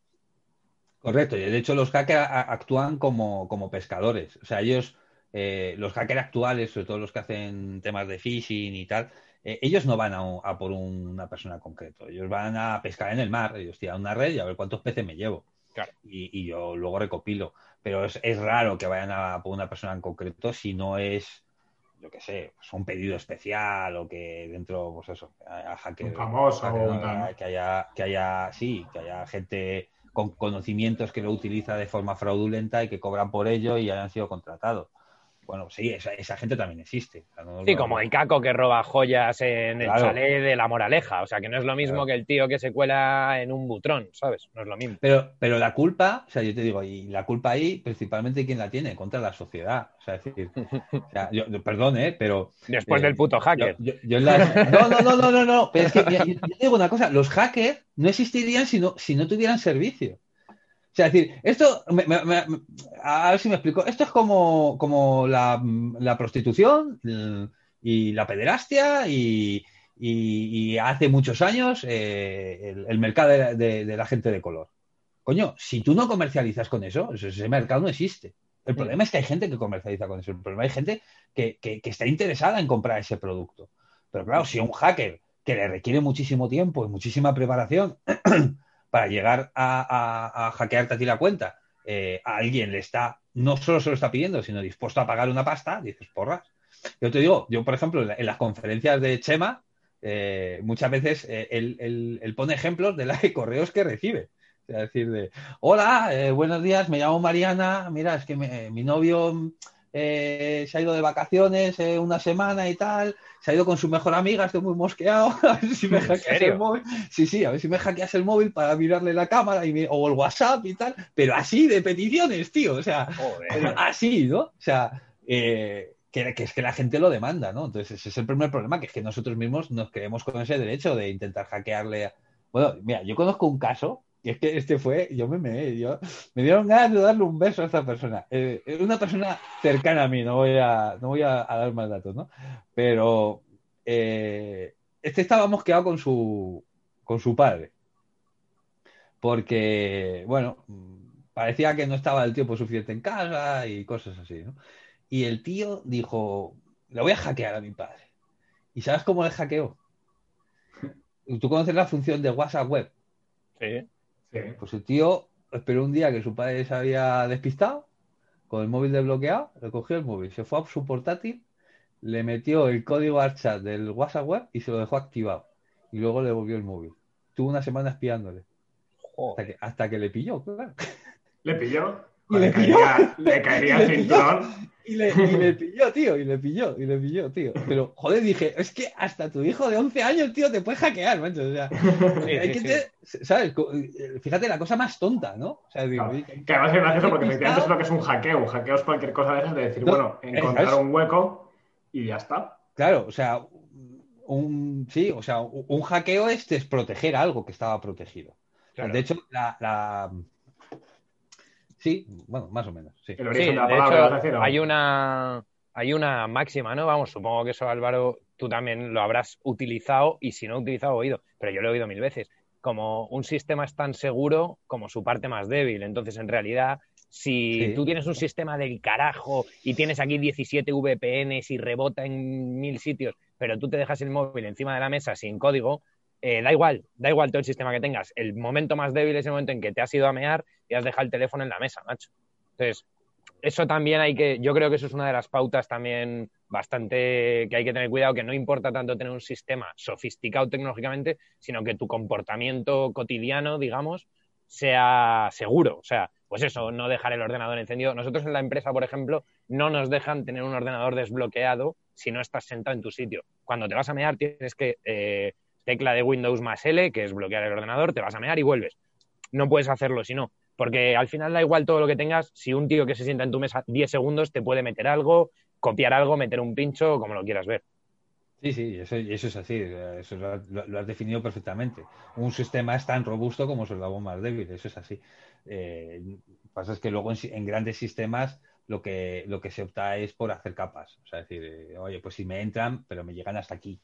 ¿Sabes? De aquí no me pasan. O sea, de hecho, nosotros medidas tenemos, por ejemplo, a cualquier entorno que entramos ya es con doble factor. O sea, es decir, que aunque tú cogieras mi teléfono, incluso aunque te supieras mi contraseña, pues vas a entrar y te dice, vale, pues dame doble factor. El doble factor que nosotros lo tenemos con huella dactilar o con Face ID. Entonces, sí, o sea, efectivamente. Pero fíjate que hemos tenido que ir hasta ese origen para empezar a protegernos desde ahí. Sí. Una cosa con los datos que antes que se me olvidé decir y que era un poco también el melón que iba a abrir es, a mí me gusta mucho el título del libro de Snowden de Vigilancia Permanente, porque creo que desde el punto de vista de protección de datos es interesante lo que tú decías antes, Álvaro, de pensar qué datos damos, decir, tío, que eso va a Internet es como una gran biblioteca mundial donde todo quedará en una esquina, pero ahí queda. Entonces piensa qué dato das. Si hace falta darlo, pues lo das. Como das el dato, pues como si vas por la calle y conoces a alguien y te cae bien y te pide el nombre, pues dáselo, coño, habrá que hacer amigos. Pero, joder, si un desconocido se te acerca en el metro y te dice, oye, ¿me das tu nombre? Pues no, ¿tú quién eres? Claro. Sí, ¿y dónde vas a estar dentro de 10 minutos? ¿Y de dónde vienes? ¿Sabes? Justo, entonces pero que el título del libro me parece muy bueno, esto de vigilancia permanente, precisamente por eso, decir, bueno, es que es permanente y que queda para siempre, ¿no? Me parece que el título en inglés, ahora no recuerdo cómo era en inglés, lo podría buscar, pero es un poco más, tiene ese matiz de decir, bueno, que es que se queda ahí registrado forever, para siempre. Uh-huh. Y también con lo que decía Javi antes de si no sabes, o sea, o de que nadie esté interesado en espiarte a ti. Pero bueno, eso también hay que tener cuidado, porque este, por ejemplo, Snowden, que parece una historia muy interesante, es un chaval joven, al final es un Álvaro de la vida, que empieza a hacer hackeos, tal, no sé qué, después del 11S se mete en el ejército, tiene un problema, que como es un chaval, pues más bien, pues eso, el típico tío más de ordenador que de fútbol, como nosotros tres, me parece, cuando intenta entrar en las fuerzas especiales, se acaba partiendo las piernas hasta el punto de que, bueno, las tiene totalmente agrietados los huesos, un día salta de la cama y se revienta las piernas y le dicen, mira, si vuelves a hacer un salto de este tipo, se te acabó toda la carrera. Pero tenía lo interesante de que él ya había pasado todas las pruebas de seguridad y tenía ya lo que son, pues, los permisos de seguridad para acceder a temas, ¿cómo se dice?, secretos de Estado y similares por haber estado en el ejército. Y ya había pasado todo eso. Y entonces empezó a trabajar como segurata en la Universidad de Maryland, me parece que era. Y entonces estaba de segurata en la Universidad de Maryland, pero le pedían ese tipo de seguridad, o sea, el clearance, es que no sé cómo se dice, security clearance, precisamente porque la Universidad de Maryland, donde él iba a estar de segurata por las noches, era un centro de la NSA, que es digamos... La NSA es como, pues, lo que sería la Oficina de Información Interna de los Estados Unidos de todo lo digital, ¿no? Que es el National Security Agency, que es básicamente los que espían todo. Todo lo que se hace en Internet es la NSA a saco. Y él empezó a trabajar ahí de segurata, pero a la vez, como era hacker, pues poco a poco fue ayudando a gente de, mira, oye, pues esto lo puedes hacer así, esto lo puedes hacer así. Los tíos se dieron cuenta que era un tío muy listo, porque es un tío muy, muy listo. Y entonces empezó a subir. Y luego le ficharon para la CIA. Y entonces estuvo trabajando en la CIA, estuvo en el famoso sitio de formación que se llama The Hill, es decir, la montaña, que es como un centro de formación en Virginia, que debe ser la leche, vamos. El caso es que al final el chaval, de pasar a ser un militar fracasado, consigue todas las... ¿Cómo se dice security clearance? Javi, ¿tú lo sabes o no? Estoy muy seguro, como... Son como certificados de seguridad, entiendo. Sí, certificados de seguridad de que no eres una persona peligrosa y de que puedes acceder a datos secretos, digamos. Sí, como... Sí. Y bueno, pues que decíamos esto de que nadie te va a espiar. Es bueno, como era un chaval, coño, al final estaba ahí y descubre que en la NSA tiene una especie de algo similar a Facebook. Imagínate Facebook, en el que tú metes el dato de cualquier persona del mundo, también americanos, y coño, pues te sale como una especie de perfil, pero con todo, con sus gustos, con sus relaciones, con sus tal. Y dice, coño, es que lo usábamos para mirar a nuestras novias, tío.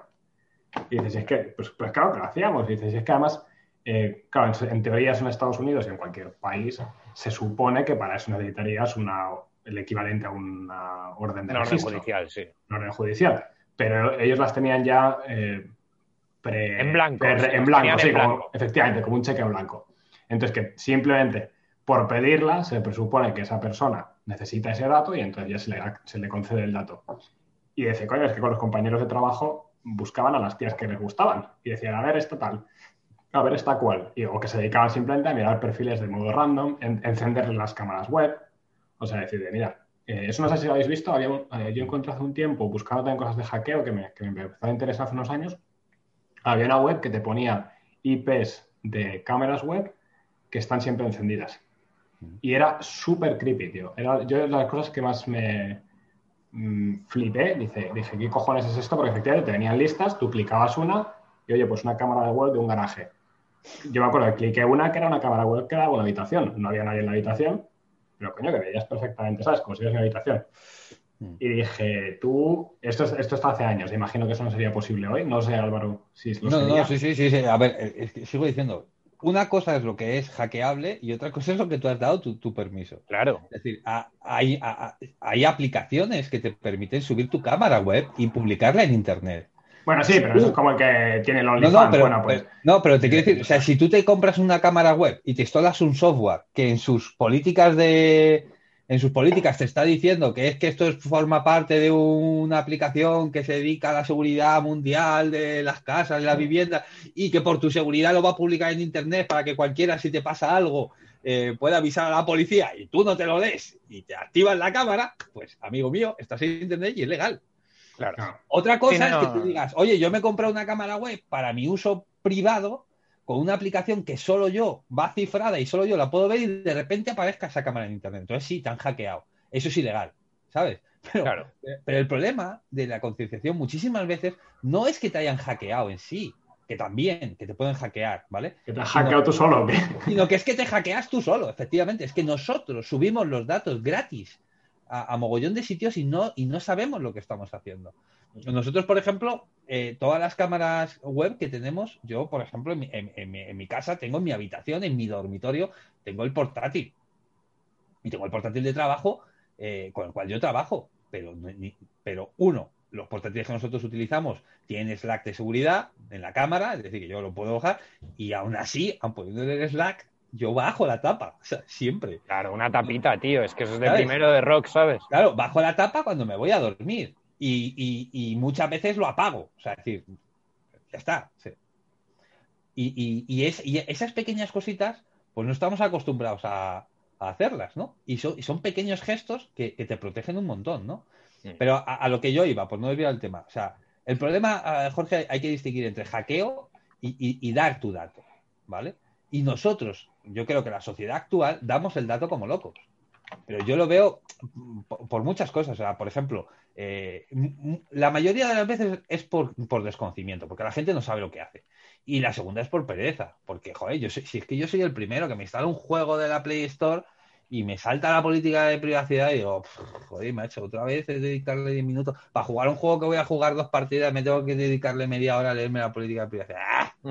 Le doy y digo, eso lo borro. Pero contra, el dato ya está, el dato ya lo has subido, ¿sabes? Por eso yo voy más al tema de los permisos. Si a mí una aplicación solo me está pidiendo acceso a mi contacto, a mi dato personal, pues ya está. Que sepa que me llamo Álvaro Gonzalo Pellico, mi número de teléfono y mi correo es este, pues mira, es que está en internet, ¿sabes?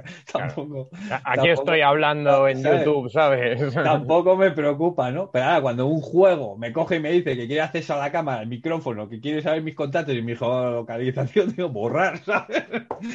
Claro. Se acabó el juego, ¿no? Y eso en Android, sobre todo, es exagerado. Y yo con mis niños, yo les obligo a que se las lean.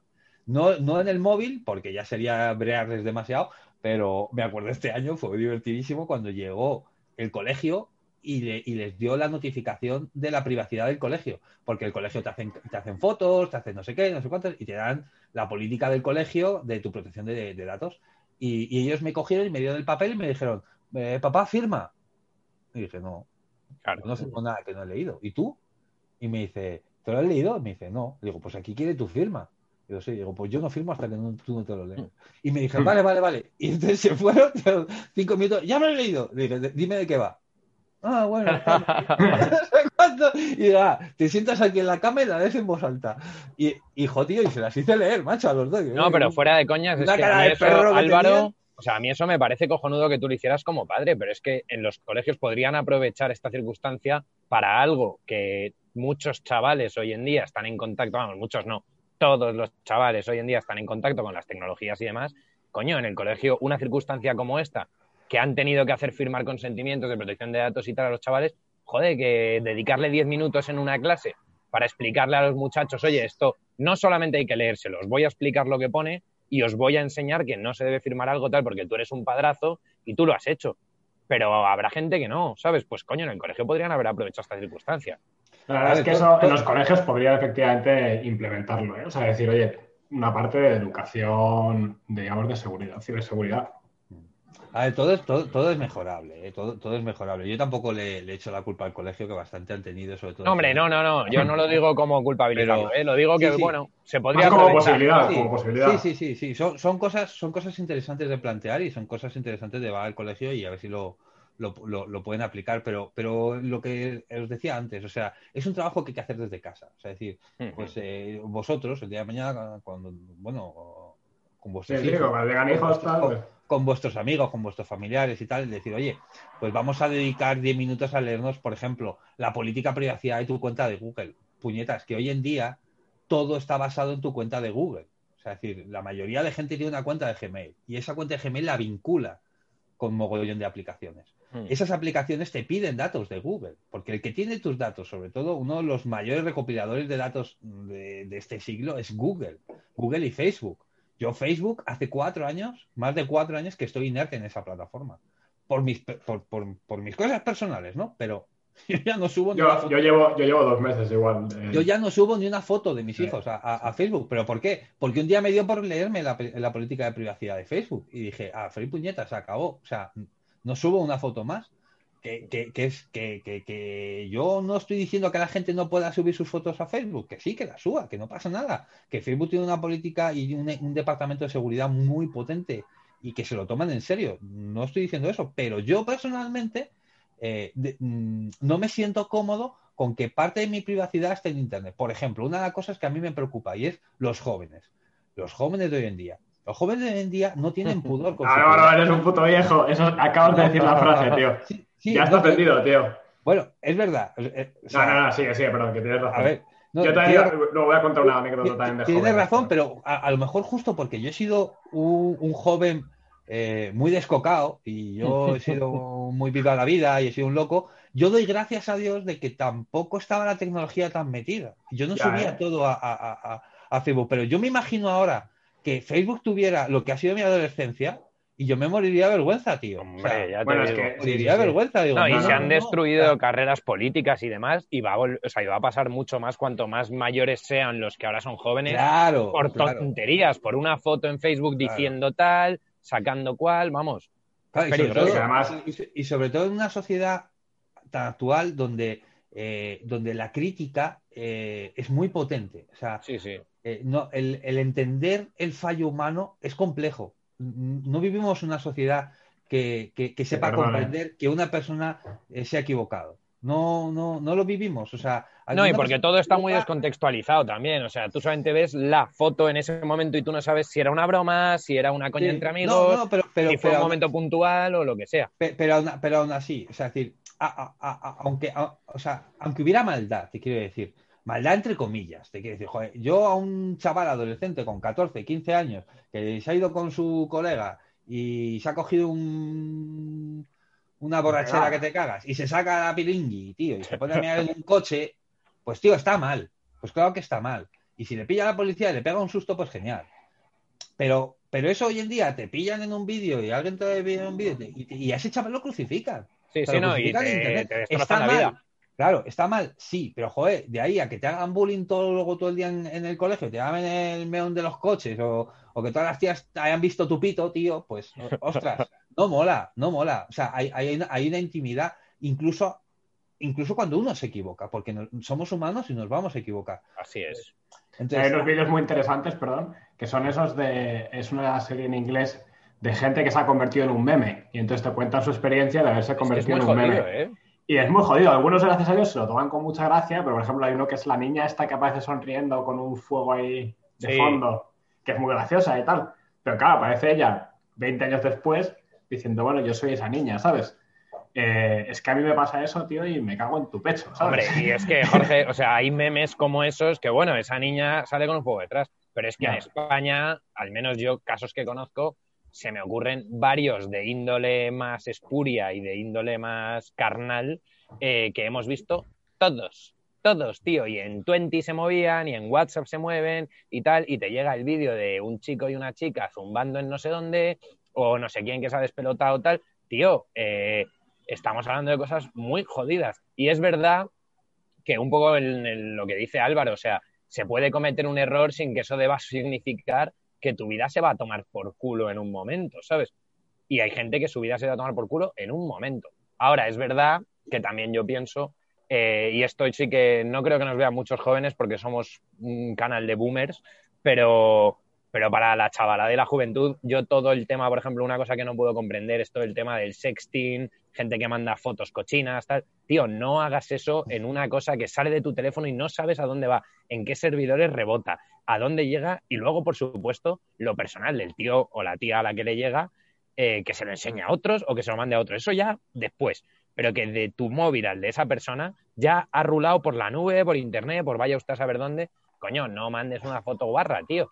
¿Sabes? Lo peor de todo es que lo estás haciendo legal, Jorge. Claro, claro, que eres tú el que lo mandas. Claro, lo duro de esta sociedad es que encima es legal. O sea, es decir, no, luego tú no vas... A ver, gracias a Dios existe ya leyes que te permiten la intimidad y que te permiten exigir... Sí, derecho de supresión y claro, etcétera. Pero el problema hoy en día, y sobre todo con las normativas de cesión, que es una de las cosas de los revuelos que se monta con Facebook, es que una vez que se ha cedido el dato, luego buscar ese dato...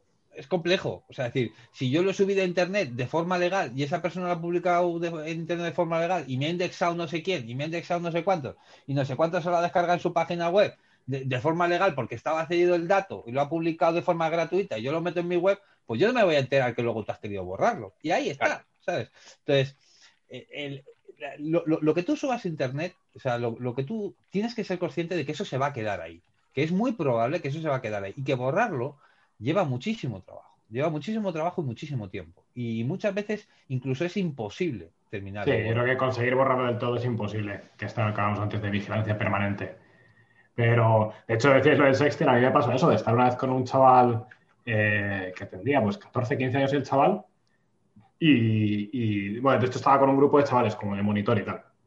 Y entonces de repente veo que están ahí, que empieza a haber como revuelo entre ellos y están con el móvil.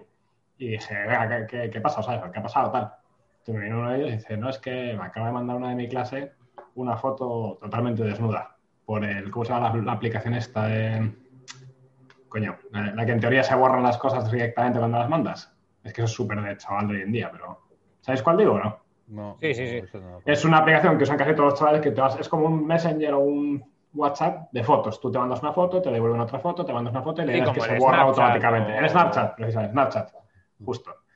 Y dice, no, es que me mandó una foto tal, una de mi clase, claro, una niña de 14, 15 años, totalmente desnuda, totalmente en pelotas. Y ahora me dijo, puta, me dice, no me la enseñes, coño, ¿sabes? Y entonces le dije, ¿y qué vas a hacer? Y dice, pues no sé, tal. Y pues coño, escríbela y dile, mira, que es una tía súper simpática, que eres súper guapa y tal, pero que no te hace falta hacer esto y que eres gilipollas y que eso... No te, o sea, que eso te va a quedar ahí forever, o sea, que tú te piensas que se borra de mi móvil y es verdad que se borra de mi móvil, pero no sabes, si yo hago una captura de pantalla o como creo que sí que te avisan si haces una captura de pantalla, si puedo hacer una foto con otro móvil porque tengo media hora para coger otro móvil y sacar una foto y ahí bueno, sí que no te enteras. Te avisan si haces una captura, salvo que sepas un poquito más y no te avisan si haces una captura, o sea, por favor. Entonces le dije, ¿vas a una niña que te gusta? Y dice, bueno, sí, más o menos. Tal. No, pues mira, aprovecha y explícaselo y le que no seas gilipollas, que no tiene que hacer eso para llamar la atención, pero que además que sea consciente que es que esa foto, si tú fueras un poco más hijo de puta, bueno, ya se la había enseñado a 5 chavales, ¿sabes? O sea, que ya estaban 5 chavales viéndola. Sí. Y que es lógico, nosotros hubiéramos hecho lo mismo. Oye, pues te mandan la de clase, una pelota y dices, oye, pues lo compartimos, ¿no? Sí, Dios pero nos libre, oye, gracias a Dios, que no tuvimos la posibilidad, bueno, pero desgraciadamente Jorge, con 14 años es muy gilipollas. Claro, tío. Eso hay que decirlo y contextuarlo bien, porque lo que ha dicho Jorge tiene razón, de que es lo normal, pero no es lo que se debe. O sea, no, normal me refiero.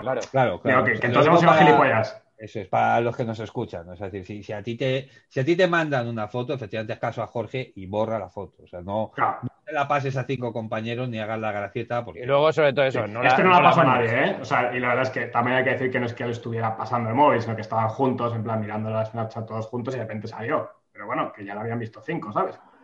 Y que por eso es cuando me di cuenta... Y el chaval al final lo hizo muy bien, le dije, mira, escribirle eso, ¿sabes? Me intenté un poco que escribiera algo que no dejara mal a la chavala, porque claramente la chavala debía tener problemas de afectividad si tienes que estar haciendo eso.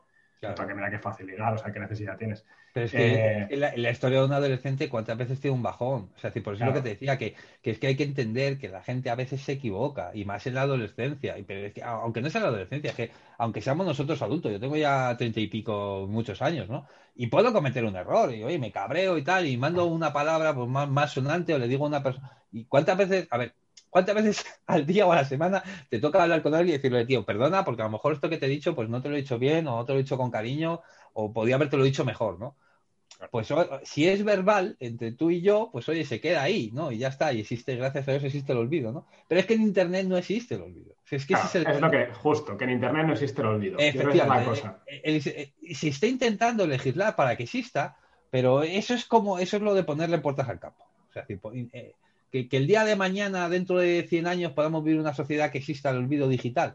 Pues mira, yo me lo creo todo en lo digital, ¿no? Pero hoy en día no existe, es decir, ni te lo esperes. Entonces, es muy difícil, tío. Es que siempre puede haber alguien que ha hecho un backup de algún modo. Yo lo he hecho, yo por ejemplo con vídeos que he visto potentes de políticos o tal. Me acuerdo en concreto de una conferencia muy interesante de Pablo Iglesias presentando un proyecto político como Podemos a jóvenes comunistas 3-4 años antes de que surgiera Podemos. Y es una charla muy dura porque Pablo Iglesias dice cosas muy duras de hablar de, pues eso, de engañar a la gente, de tal, como cosas que tendría que ser necesario para hacer un partido. Pues yo cuando descubrí ese vídeo, me lo tragué entero, una conferencia de 1 hora y media, lo primero que hice, está en YouTube y sigue, es hacerme una copia. Dije, esto es histórico, tío, y es súper interesante para análisis. Y algún día lo borrarán, claro. Eso lo van a borrar algún día fijo, porque Pablo Iglesias ahí está diciendo que alguien tendría que hacer eso, lo que luego él ha hecho. Entonces dices, bueno, ahí le está diciendo un poco la forma sucia de hacerlo, y dices, pues eso desaparecerá. Pero bueno, me estoy yendo por las ramas, pero que yo, por ejemplo, de eso me hice una copia y la tengo por ahí, no me acuerdo dónde la tengo. No, hombre, y a nivel micro, pasa mucho en Twitter, los que estamos más activos lo sabemos, alguien pone un exabrupto, se le pira la perola y de repente lo borra, y cuando lo borra aparece al minuto alguien, que no sé, siempre es alguien, que pone... tenéis captura y 17 personas con avatar de rana le contestan pum, pum, pum, pum y le ponen las capturas. Entonces, mira, es que da igual que lo hayas borrado. Es que ya te han capturado 17 veces tu tweet y todo el mundo puede ver lo que pusiste. Entonces, no, ¿sabes? En Internet esas cosas, yo creo que lo primero es ser precavido. Luego, creo que debería existir ese derecho, como dice Álvaro. Ser fácticamente debería existir, pero en la práctica, al menos a día de hoy, es imposible. Entonces, lo mejor es no liarla.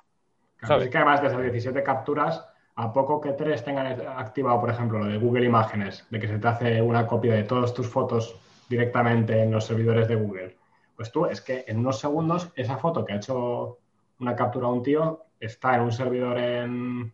no sé dónde están los servidores, me parece que está en Estonia, ¿no? O en algún sitio frío, era, me parece que era en Estonia. Sí. Está en un servidor en Estonia, está en un servidor probablemente de backup en no sé qué sitio, ha llegado ya a Estados Unidos y estamos hablando de segundos o de minutos. Sí.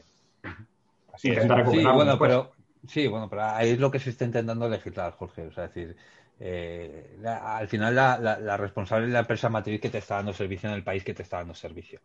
O sea, no pensemos... O sea, yo, por ejemplo, yo monto una empresa aquí en España y la doy de alta aquí en España. Y estoy dando el servicio desde España.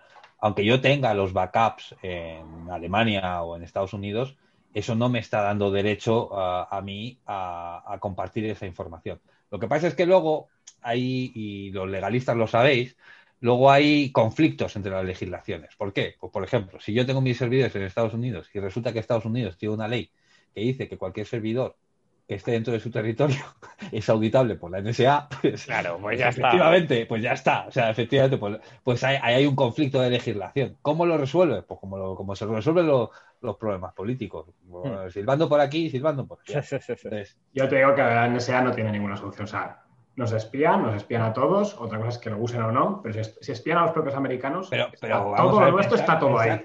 Vamos a ver, pensar que la NSA no nos espía es absurdo, porque ella misma lo ha reconocido. O sea, es decir, pero pensar que China no espía, pues también es absurdo. Y pensar que China no espía a Estados Unidos, pues, o a España o a Europa, pues también es absurdo. Pero igual que es absurdo decirme que no espía tu vecina. Rusia, que no espía a Rusia o la propia España, ¿sabes? O sea... Claro, a ver, cada uno con lo que puede. Claro, pero es que también hay que entenderlo dentro de un marco jurídico, legal, estipulado. Existen los medios de inteligencia y nosotros en España tenemos también medios de inteligencia y por supuesto que tienen acceso a ciertos datos y por supuesto, porque es normal. Pero, a ver, yo te digo una cosa. Digo, por ejemplo, el tema de las cuentas bancarias. Coño, es que eso está legislado. Es que si Hacienda, por lo que fuere, decide que quiere investigar a Javier... pues ya está, o sea, te investiga y sabe hasta la hora que vas a hacer pipí. Entonces, es que eso es legal. O sea, no, lo que a mí me extraña es que nos extrañe esto. O sea, es que esto es una realidad y está aceptada socialmente y es así, y va a seguir siendo así, porque en ciertos casos es necesario. Pues para luchar contra el terrorismo, pues es necesario que tengas un sistema de contrainteligencia. Si no, no puedes luchar contra el terrorismo. Ahora, la cuestión es cómo usamos esos datos y qué datos ponemos, ¿vale? Entonces, lo que hay que luchar es porque haya una buena legislación. Nosotros en Europa, yo creo que en eso estamos ganando. ¿Por qué? Porque yo, por ejemplo, te digo, hombre, a los españoles que utilizan WhatsApp en España se tienen que preocupar. Pues se tienen que preocupar con respecto a si su información quiere que la tenga WhatsApp o no. ¿Se tienen que preocupar porque acabe en 200.000 sitios y Facebook les espíe? Pues no, porque si está la GDPR, que eso les va a bloquear en tu Europa. Ahora me dices, un tío que utiliza WhatsApp en Estados Unidos, te digo, yo me paso a Signal o a Telegram, pero vamos, mañana, ¿sabes? Sí. O sea, Álvaro, algunas preguntas que te han ido llegando de gente. Bueno, primero mandar un saludo, como siempre, a Pino Rana y a David Campos, que son ahí nuestros más fieles seguidores. Pero además te iba a preguntar, porque uno ha preguntado que qué tan seguro es McAfee. McAfee, perdón. McAfee suena a hamburguesa. Sí, vamos a ver. Con respecto a los antivirus, los antivirus funcionan exactamente igual como el sistema perfecto robusto. Funcionan hasta que dejan de funcionar. A ver, yo nunca te voy a decir no tengas un antivirus, ¿vale? Siempre te voy a decir ten un antivirus. Ahora, porque tengo un antivirus, ¿me puedo meter en páginas raras? No. No, por favor. Entonces, McAfee, pues sí, es un antivirus más, como lo puede ser Panda, como lo puede ser Node 32, como es DS, como lo pueden ser muchos otros, ¿no? Yo, mi experiencia, no soy experto en antivirus, mi experiencia es que los que yo he probado gratuitos son un rollo, o sea... Pero bueno. ¿Conocéis F-Secure? F-Secure. Es uno finlandés, me parece. Al menos aquí en Finlandia es muy conocido, es el que te ofrecen casi siempre, pero debe ser bastante bueno. Me parece que lo hizo un friki de una universidad de aquí. Y al principio era gratuito para la universidad y luego lo empezaron a vender. No suena, ¿no? No es conocido. No, yo si os vale mi experiencia, yo siempre he utilizado y he pagado ese. A nivel personal, del Node 32, ¿vale? Más que nada porque es un antivirus bastante fiable, que funciona bastante bien. A ver, como todos, te la puede liar, pero sobre todo consumen pocos recursos. Es algo que, por ejemplo, Panda ha mejorado mucho en las últimas versiones, pero que históricamente ha sido un dolor para Panda. O sea, instalar un Panda en un ordenador era como, ahora el 50% de tu ordenador se lo come Panda, ¿no? Y es verdad que ahora ya va mucho mejor y, de hecho, yo lo he visto funcionando incluso en servidores, ¿no? Bueno, y luego habías dicho de decir así recomendaciones de seguridad. Una persona ha puesto que sí, hay que poner un pegote de silicona en su cámara.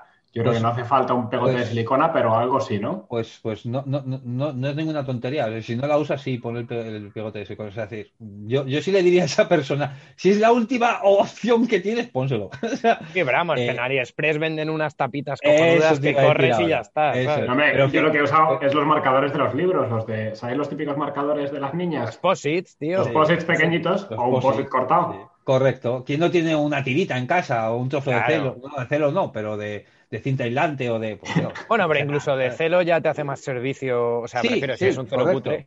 Sí, hombre, sí, te lo va... Es verdad. O sea, es decir, sí, poner... Yo, mi consejo, o sea, una cámara sin protección es una cámara abierta, para mentalizarnos, ¿vale? Si tú tienes tu cámara sin ningún tipo de protección, da por hecho que tu cámara puede estar expuesta. Uh-huh. Y yo creo que la cosa es de cámaras. Yo, por ejemplo, la que he comprado, que es la que estoy probando hoy, que esta ya es mejor. Esta tiene cámara, o sea, tiene un plastiquito directo, lo pones así, claro, y ya está, ¿sabes? Es un trozo de...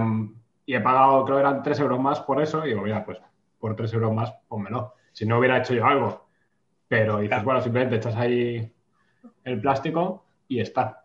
Claro, yo otra pregunta, Álvaro, perdona, correo electrónico. Si te puedo preguntar, ¿cuál usas tú o cuál recomiendas usar por tema de seguridad y de privacidad, por los dos temas? Porque, por ejemplo, yo uso Gmail y de toda la vida uso Gmail, pero Google hace mucho que su eslogan "Don't be evil" no parece que sea exacto. Bueno, lo han quitado en algunos sitios. Claro, es que ya no parece que sea tan apropiado. Entonces, ¿qué correo recomendarías por seguridad y por privacidad? Vamos a ver, si tú quieres un sistema de correo seguro, no tengas ninguno gratuito. Yo tengo cuenta en Google. Y uso Google porque, oye, para muchos servicios pues es necesario la cuenta de Google, ¿no? Pero si lo que tu objetivo 100% es no tener 100% privacidad y 100% seguridad, no utilices ni Google, ni utilices Gmail, ni utilices Outlook, ni ninguno de... A ver, Outlook Enterprise sí, me refiero a la cuenta de Microsoft, la de Hotmail. Sí. ¿Por qué? Porque es que indexan, es que te lo dicen. Ellos indexan y te van a buscar publicidad y que comparten con terceros para que te puedan enviar publicidad y tal. Entonces, hay una, pero es que no me sale el nombre ahora, es muy buena pregunta. Hay una que utiliza, que yo se la he visto a Chema, que está muy chula. No es Thunderbird, ¿no? No. Es un sistema de correo electrónico que está muy bien pensado. Claro, tú te abres una cuenta y la gente tiene que pagar por escribirte. Está muy bien. Está pagar por escribirte. Sí, señor. Es una cuenta donde tú no tienes como tal el acceso al correo electrónico, ¿vale? Uh-huh. O sea, tú te metes ahí y buscas a la persona que tú quieras. Está pensado para famosos. Creo que también para temas de seguridad, gente que quiere una seguridad. Entonces tú buscas a la persona y le puedes enviar un correo. Pero tienes que pagar la moneda digital de la plataforma, ¿vale? Uh-huh. Te cuesta, pues a lo mejor, vamos a decir que la plataforma... se cobra en pavos, ¿no? Pues tiene que pagar 20 pavos. 20 pavos a lo mejor, pues con 1 euro tienes 1.000 pavos, ¿no? Pues entonces cada persona pone su precio. Y está muy bien, porque con eso te quitas todo el spam y además te aseguras que las personas que te escriben con interés de verdad. Lo voy a implementar, tío. Está costando dinero escribirme, ¿sabes? Entonces, pero es que es súper interesante porque la base de Bitcoin, que es lo del proof of work, se inventó precisamente como una forma de evitar spam. O sea, la tecnología de Proof of Work, que es una de las cosas más básicas de Bitcoin, era en teoría una forma de evitar spam. Lo que pasa es que luego se vio que no era útil. Pero se llama My Public Inbox. Si a alguno le interesa, para que le eche un vistazo. De hecho, ahí tienes a muchos famosos. Entre otros tienes a Chema. Y quieres escribirle un correo a uno de los mayores hackers. Un hola mundo, ¿no? Pero pagando. No, pues una consulta. Tú imagínate, yo qué sé, tienes una consulta seria que hacerle y lo bueno que tienes es que están obligados a responderte. O sea, o te devuelven el dinero. O sea, qué bueno, tío. No... Eso me parece extraordinario, eso, ¿eh? Es buena idea. Yo cuando has dicho al principio digo, esto suena de coña, pero...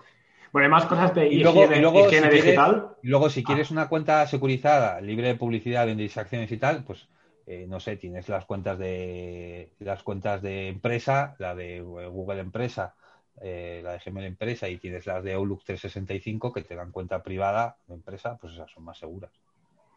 Pero, vamos, o sea, sigo diciendo, tú puedes tener una cuenta de Gmail que no es insegura si tú, luego, cuando vayamos a acabar, os doy una serie de pasos y te proteges bien. O sea, yo te sigo diciendo, yo tengo todo muchas cosas con una cuenta personal de Google y me siento seguro. Sé que la información que suba ahí, que mis correos me lo lee Google, por lo tanto nunca escribiría un correo raro ahí, pero... Ahí.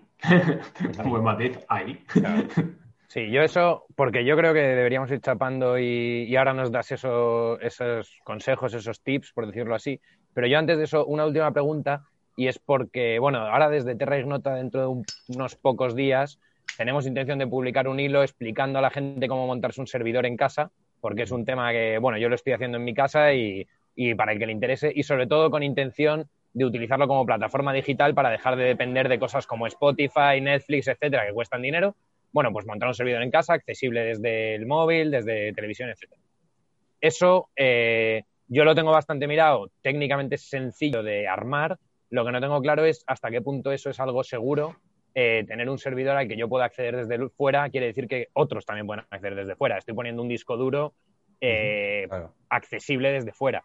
Pues yo creo que hay sistemas que son seguros, etcétera, pero me imagino que no son perfectos, como tú has dicho antes, ¿no? Entonces, bueno, ¿hasta qué punto lo ves una idea razonable a nivel usuario, me refiero, que no me vayan a coger mis fotos del bautizo de mi sobrina y las vaya a ver un chino mañana, ¿sabes?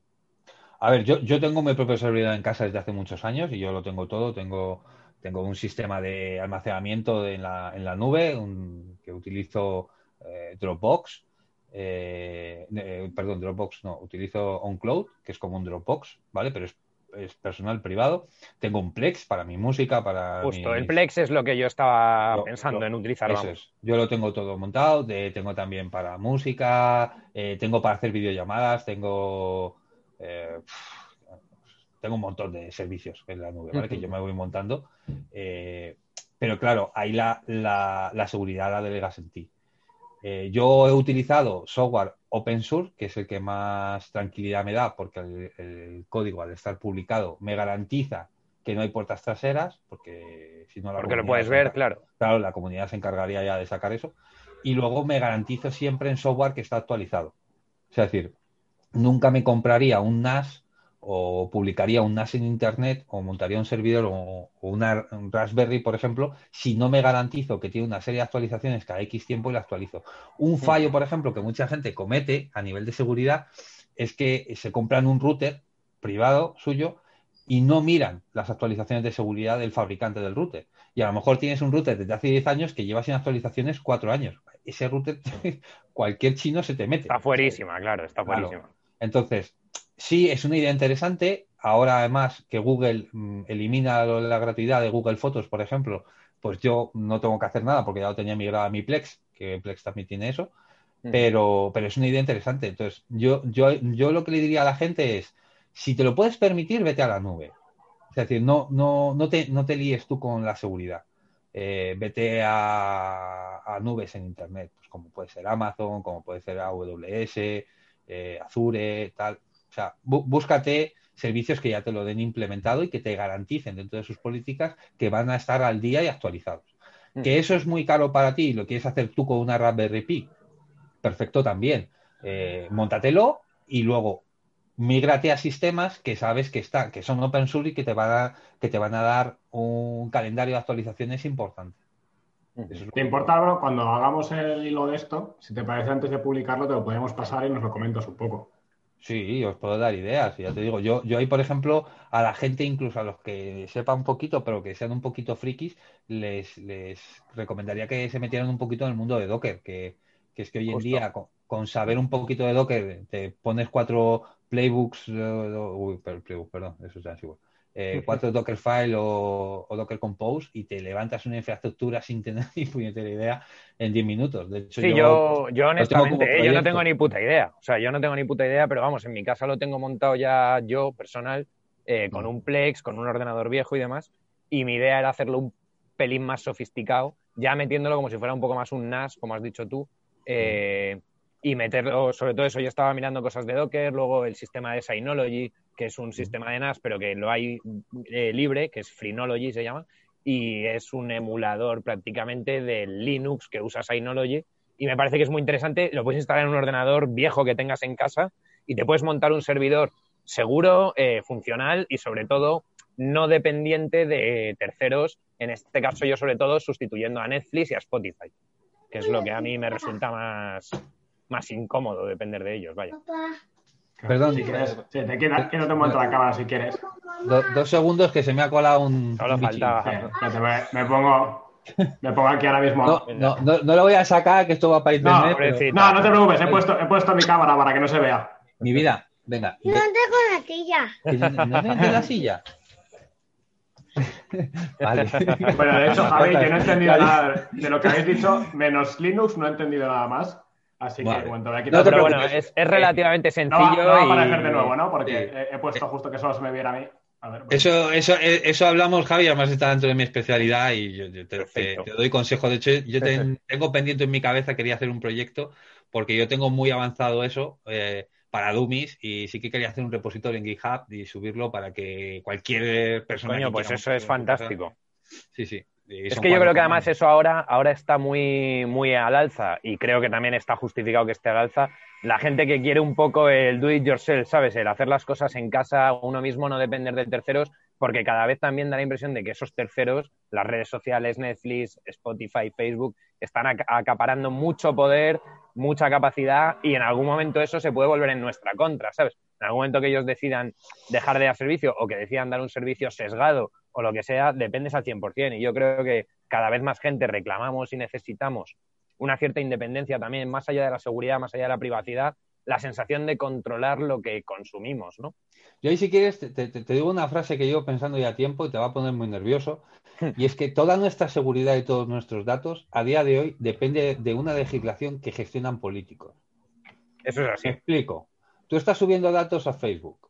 Estás subiendo datos a Google, estás subiendo datos a quien esté subiendo. Y lo único que te está protegiendo es una ley de protección de datos que está gestionada por políticos. Mientras esos políticos hagan bien su trabajo, mientras la sociedad funcione bien, tú no tienes por qué preocuparte. Pero ¿qué pasa si el día de mañana a la humanidad se le pira el pinzote y cambian la legislación? Ese dato ya está ahí. Claro. Sobre todo eso, que yo, como decía antes, a mí a lo mejor no me preocupa, un chino sí, pero es que ¿y si yo mañana soy China, no? ¿Y si yo mañana tengo una dictadura del signo que sea? ¿Y si yo mañana soy el Chile de Pinochet? Quiero decir que eso nadie me garantiza que ese dato, como tú dices, que ya está ahí y que de momento me fío, pero si mañana se giran las tornas y las cosas se complican, el dato ya se quedó. Y ya todo el mundo puede saber que a mí lo que me gusta es la tortilla sin cebolla, tío. Y el día que a los sin cebollistas nos vengan a buscar, las tengo jodidas. Correcto, sí. Así es. Eso es así. Álvaro, ¿querías contar algo de lo de phishing? Que yo creo que era un tema que te habías preparado y que no te hemos dejado contar. Sí, bueno, sí. A ver, yo creo que lo del phishing, y aquí vamos a hablar de seguridad, yo creo que es lo que más podemos aportar ahora mismo, ¿no? Es que la gente tenga muchísimo cuidado con eso. Más que nada porque además ahora, con todo el tema de la pandemia, está habiendo un rebrote de phishing tremendo, ¿no? Y la gente cae como conejos. Entonces, ¿en qué se basa el phishing básicamente? Pues el phishing se basa en mandarte un correo fraudulento haciéndose pasar por X persona para recabar información por tu parte. Hay mucho tipo de phishing.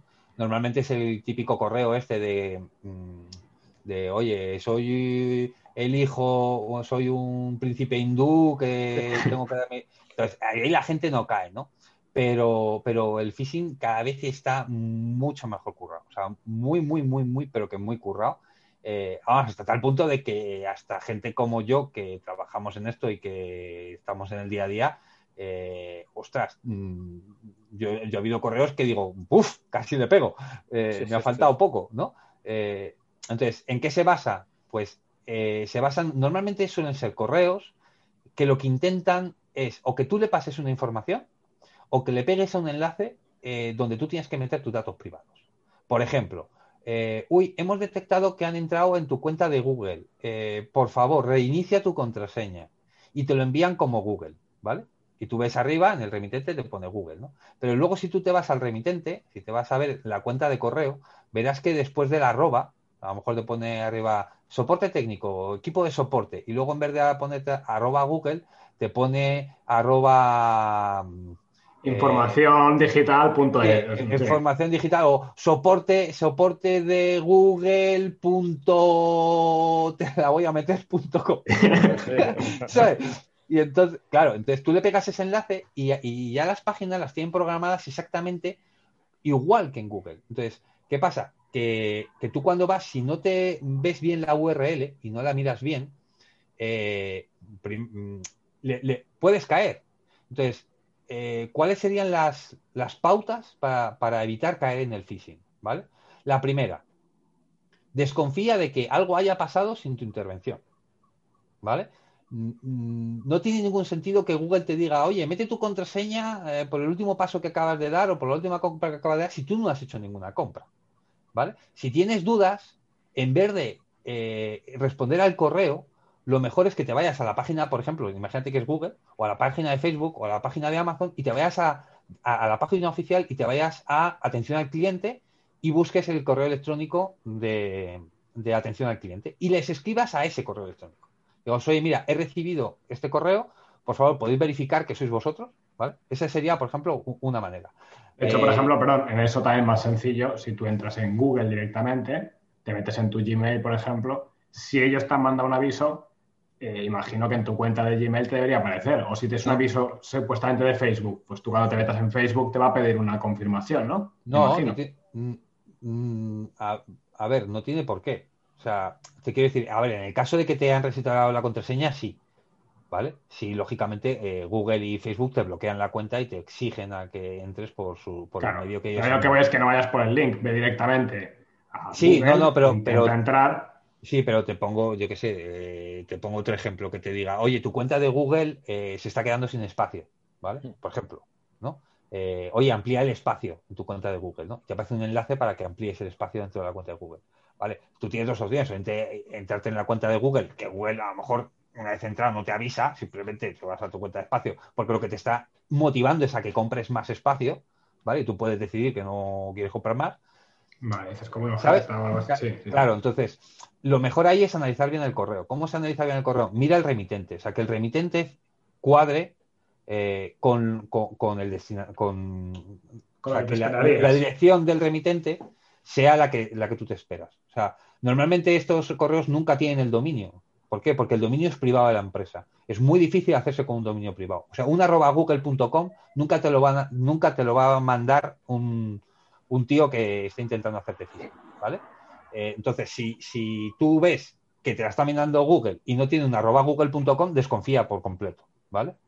Segundo, cuando vayas al enlace, nunca le pinches al enlace directamente, ¿vale? Le das botón derecho, analizar, ver código fuente de la página y verás que te aparece en el enlace, ¿vale? También si no lo haces, simplemente en muchos ordenadores poniendo el ratón encima del enlace sin pinchar, en la esquina de abajo te suele aparecer.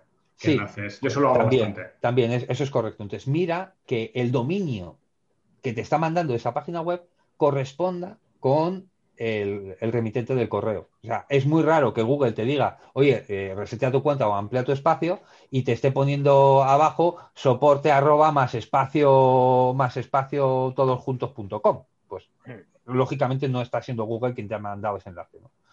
Eso sería una. Y luego, en las URLs que tú puedas llegar, porque aunque te la pueden liar, simplemente con darle el enlace ya te la pueden haber liado. Las gordas, por ejemplo, la de un token o hawk o las que te quieren quitar información, lo que te van a pedir es que metas tus datos, ¿vale? Cuando tú vayas a navegar, hay una manera, tú le das F11 a una página desde cualquier navegador y te van a aparecer las herramientas de desarrollador dentro del navegador. Sí. Y dentro de esas opciones hay una que pone seguridad y pone certificado, ¿vale? Si tú le das a ver el certificado, verás que los certificados tienen que estar firmados por las empresas certificadoras, pero las empresas certificadoras siempre te dan unos certificados amplios, de 1 año como poco, 2 años, ¿vale? Pero hay certificados gratis, que yo, por ejemplo, utilizo en mis servicios, ¿vale? Porque no quiero pagar un certificado, utilizo lo gratis, que son por 3 meses, normalmente duran 3 meses. Esos certificados son gratuitos, son de gente que está montando algo que no está haciendo un negocio, ¿vale? O sí, pero que no es un negocio limpio. Ya, pero normalmente el phishing, yo todos los que me he encontrado, o todas las web, por ejemplo, esto también te vale para una web que te llega un enlace de, oye, tienes este móvil 200 euros más barato. Te vas a la web y te aparece el móvil y todo el sistema de compra es igual, pero luego te vas a ver el certificado y ves que es un certificado por una empresa certificadora de estas gratuitas que te lo da por 3 meses. Ostras, yo ahí no compro. Ya. ¿Sabes?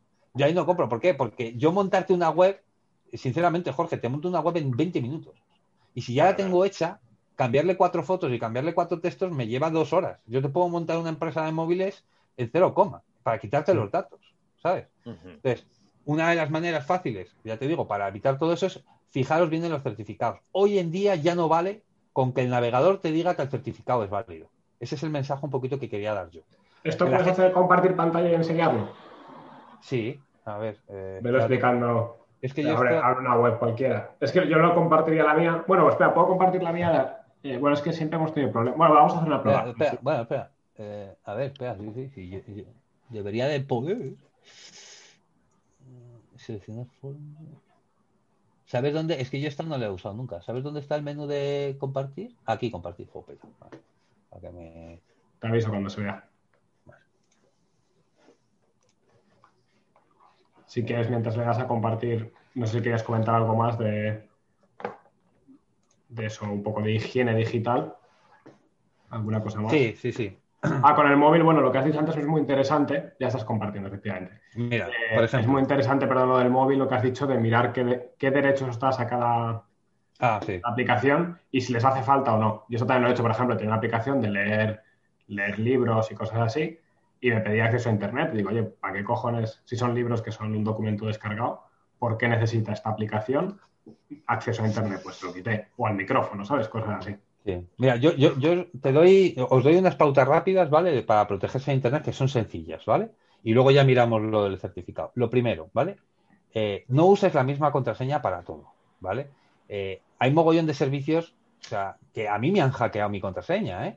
¿Por qué? Pues porque hace 20 años yo confié en X empresa y no sé cuántos para hacerme una cuenta en ese servicio, ¿vale? Y resulta que ese servicio, pues 10 años después la tecnología ha mejorado, los malos cada vez hacen las cosas mejor y han conseguido tener acceso a esas bases de datos que no estaban con la normativa actual ni con la tecnología actual y han podido hacer marcha atrás a las contraseñas y las han podido publicar. Porque lo que hoy es seguro dentro de 10 años puede que no lo sea, ¿vale? Entonces, tú nunca mantengas la misma contraseña en varios servicios. Si tú tienes una contraseña en Google, ponle una Google. Si tienes otra contraseña en Facebook, ponle otra Facebook. Porque la probabilidad de que te pillen, fíjate, con una tontería, una tienda de zapatillas donde tú compraste y resulta que la misma contraseña, el malo es muy listo y el malo tiene tu correo electrónico y tiene tu contraseña y lo primero que va a hacer es irse a ver si le funciona en Google y si le funciona en Facebook. Claro, porque para eso sacas todo lo demás. O sea, claro, eso... pero te digo que, o sea, te digo que los hack, o sea, los hackeos más tontos son así. Es decir, como a la gente se le entra, normalmente es por ahí, porque es que es muy fácil, porque la gente lo hace. Entonces, es lo primero que va a mirar un atacante. O sea, es decir, si yo con tu contraseña de usuario y password, de hecho lo tienen automatizado, si es que tienen aplicaciones que automáticamente intentan validarse con tu usuario y tu contraseña, y en vez de validarse en un sitio, se validan en 200 a la vez. Y le va saliendo un check y le dicen, aquí he entrado, aquí no, aquí sí, aquí no, aquí sí, aquí no, ¿sabes? Entonces, esa sería la primera. Para eso un truco fácil que yo he intentado es tener una contraseña que es para los sitios chorras, pues eso, tiendas de zapatos, cosas así, donde voy una vez cada X tiempo y que no me importa, entonces siempre uso la misma, ahí. Y luego las contraseñas importantes, lo que puedes hacer es tener una contraseña más o menos fija que tenga números y letras y exclamaciones y cosas de estas, y a la vez meter a cada una de esas contraseñas en algún punto algo relacionado con el servicio que estás usando. Entonces no te tienes que aprender 1000 contraseñas.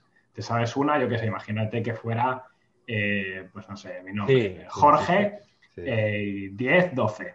10, Jorge, ver, sí. 10, 12 y exclamación. Pues poner Jorge, sería... 10, Google, 12, exclamación. Jorge, 10, Facebook, exclamación. Sí, pero ahí si te chupan la de Google, un tío listo dice, vale, si la de Google es 10, Google, 12, la de Amazon será 10, Amazon, 12. Correcto. Sí, o sea, sí. Hombre, no es lo más seguro, pero digo... Es un segundo paso, o sea, tienes que hacer un paso más, no te vale la automatización, pero también un tío listo te la saca. Jorge, tú ten en cuenta que un tío malo que ha conseguido entrar en tu cuenta, no te ofendas, pero es más listo que tú. Claro, por eso ha entrado, ¿sabes?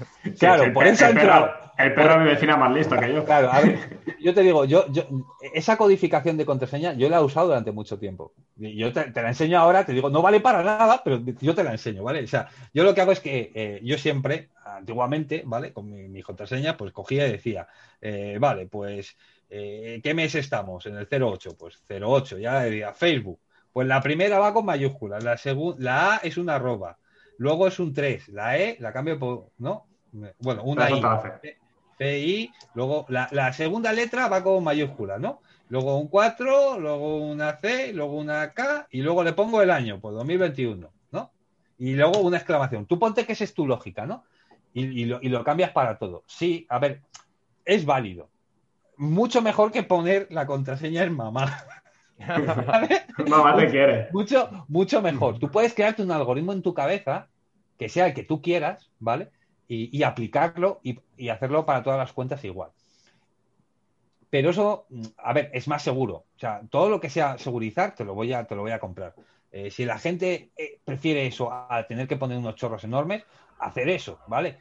Crearos vuestro propio algoritmo en la cabeza y lo aplicáis. Lo que sí que tiene que ser un algoritmo grande. Claro, pero mira, a mí, por ejemplo, Álvaro, perdona, un algoritmo que se me estaba ocurriendo en función de que escribías es una tontería, es la criptografía más básica de la historia, yo creo, pero se me ocurre que es mucho más fuerte. Por ejemplo, un código César, que es la siguiente letra del alfabeto de la que quieras poner. Entonces, tu contraseña para Facebook, en lugar de F pones G, en lugar de A pones B, en lugar tal... Y eso, por ejemplo, me parece que es mucho más indescifrable, porque para una palabra como Facebook estás poniendo G... B, C, D, ¿sabes? Estás poniendo una palabra que no tiene sentido para nadie. Entonces, bueno, si es un tío listo y se dedica a ver que, coño, tienes un código César y que estás utilizando la siguiente letra del alfabeto en Facebook, en Google harás lo mismo. Pero ya tienes 4 o 5 pasos, ¿sabes? Sí. A ver, es como te digo, o sea, es decir, eso es mejor que nada, Jorge, pero te quiero decir, hoy en día ya existen sistemas de fuerza bruta. Entonces, aparte de hacer eso, lo que tenemos que analizar son qué es la base de la contraseña. O sea, a día de hoy, el tipo de dígito que metas en la contraseña es fundamental. Y cuánto de largo lo hagas es fundamental. Porque ya existen las IAs y existen los sistemas de fuerza bruta. Entonces, por mucho que tú hagas eso, si tú pones una contraseña de 5 dígitos, te la van a romper. Claro. Sí, no, porque te van a lanzar un sistema de fuerza bruta y te la va a romper. Por mucho que le hayas metido una arroba, te la rompe, ¿vale? Entonces, las contraseñas, fíjate, hay veces que yo creo, no voy a decir que esto es cátedra, pero creo que es más mejor poner una contraseña larga con números y letras que poner arrobas y puntos y mierdas, ¿vale? Porque si la pones de 4 dígitos, te la rompes. Si la pones de 5 dígitos, te la rompes. Ahora, si le pones de 35 dígitos, ¡ostras! Ya a la en un lugar de la mancha de que claro, no me quiero acordarme. A la máquina como que la vas a hacer trabajar más. Y cuanto más le hagas trabajar a un hacker, más probabilidad es de que diga, mira, paso de este tío, ¿sabes? Bueno, porque no es nadie y me lo está poniendo muy complicado. Entonces, contraseñas, por ejemplo, que yo te diría... Que serían lógicas. Pues mira, yo te pongo un ejemplo de un tipo que yo pongo. Esto. Madre mía, loco. ¿Vale? Vale, pero tú me dices, madre mía, loco. Vale, pues te enseño. Hay una aplicación en internet que se llama KeePass, ¿vale? Que es gratuita, es un código open source que lo que se dedica es a hacerte un llavero de contraseñas, ¿vale? Tú te la bajas, la tienes tanto local, o sea, para que la tengas en tu PC como la puedas tener en un móvil, y si luego ya tienes un Google Drive o un OnCloud y la sincronizas, pues ya estupendo, ¿vale? Y él automáticamente tú coges y le dices, a ver, voy a meterme en Facebook. Entonces coges y para Facebook, vale, mi usuario, pues mi correo electrónico. Otro, bueno, hay que ser bien, vale. @gmail.com. Ya le digo, ¿y la contraseña? Y le digo, bueno, pues mi contraseña, ponme una random. Y cojo y digo, pum, ponme la random, ya está.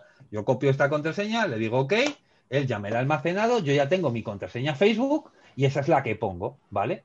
Ya está. Yo lo único que tengo que tener es mi llavero, ¿vale? Mi llavero bien controlado. Ese llavero, además, el que te digo, el de KeePass, que es uno, por ejemplo, de los que yo uso, ese llavero te pide, lo puedes autenticar con un token gordísimo, con una contraseña gorda, ahí sí que te digo, tienes que poner una muy potente que te acuerdes, y además yo utilizo un certificado, es decir, que yo autogenero un certificado de 256, ¿vale?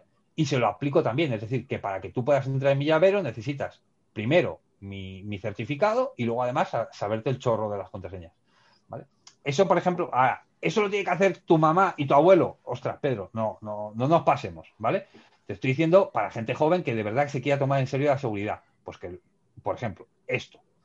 Hay otras herramientas. Hay otras herramientas web. Está OnePassword y hay unas cuantas más que son de pago, que tú pagas. Bueno, y Google tiene la suya también, si no estoy equivocado. Que no sé hasta qué punto será buena, pero Google tiene un servicio también que te genera contraseñas y te las guarda en su nube. Correcto. Y puedes utilizar el de Google. Lo único que tienes que utilizar los servicios de Google para luego recuperar esa contraseña, ¿vale? Pero sí. O sea, el almacenarla dentro de Google, sí, pero has securizado primero tu cuenta de Google. Claro. Entonces, ¿cuál es el siguiente paso? O sea, primero, no uses la misma contraseña. Segundo, las contraseñas ponlas importantes. Tercer paso, si puedes y quieres seguir avanzando, cámbiala periódicamente. No te estoy diciendo que cambies tus contraseñas cada semana, no. Pero si tú te metes en un servicio que te metes una vez al año, pues oye, cuando te metas en ese servicio, oye, que hace un año que me meto en este servicio, pues la voy a cambiar, que me cuesta 1 minuto cambiar la contraseña, le generas otro chorro y se la pones. Otro paso que incluso lo pondría como secundario, en orden, utilizar el doble factor, ¿vale?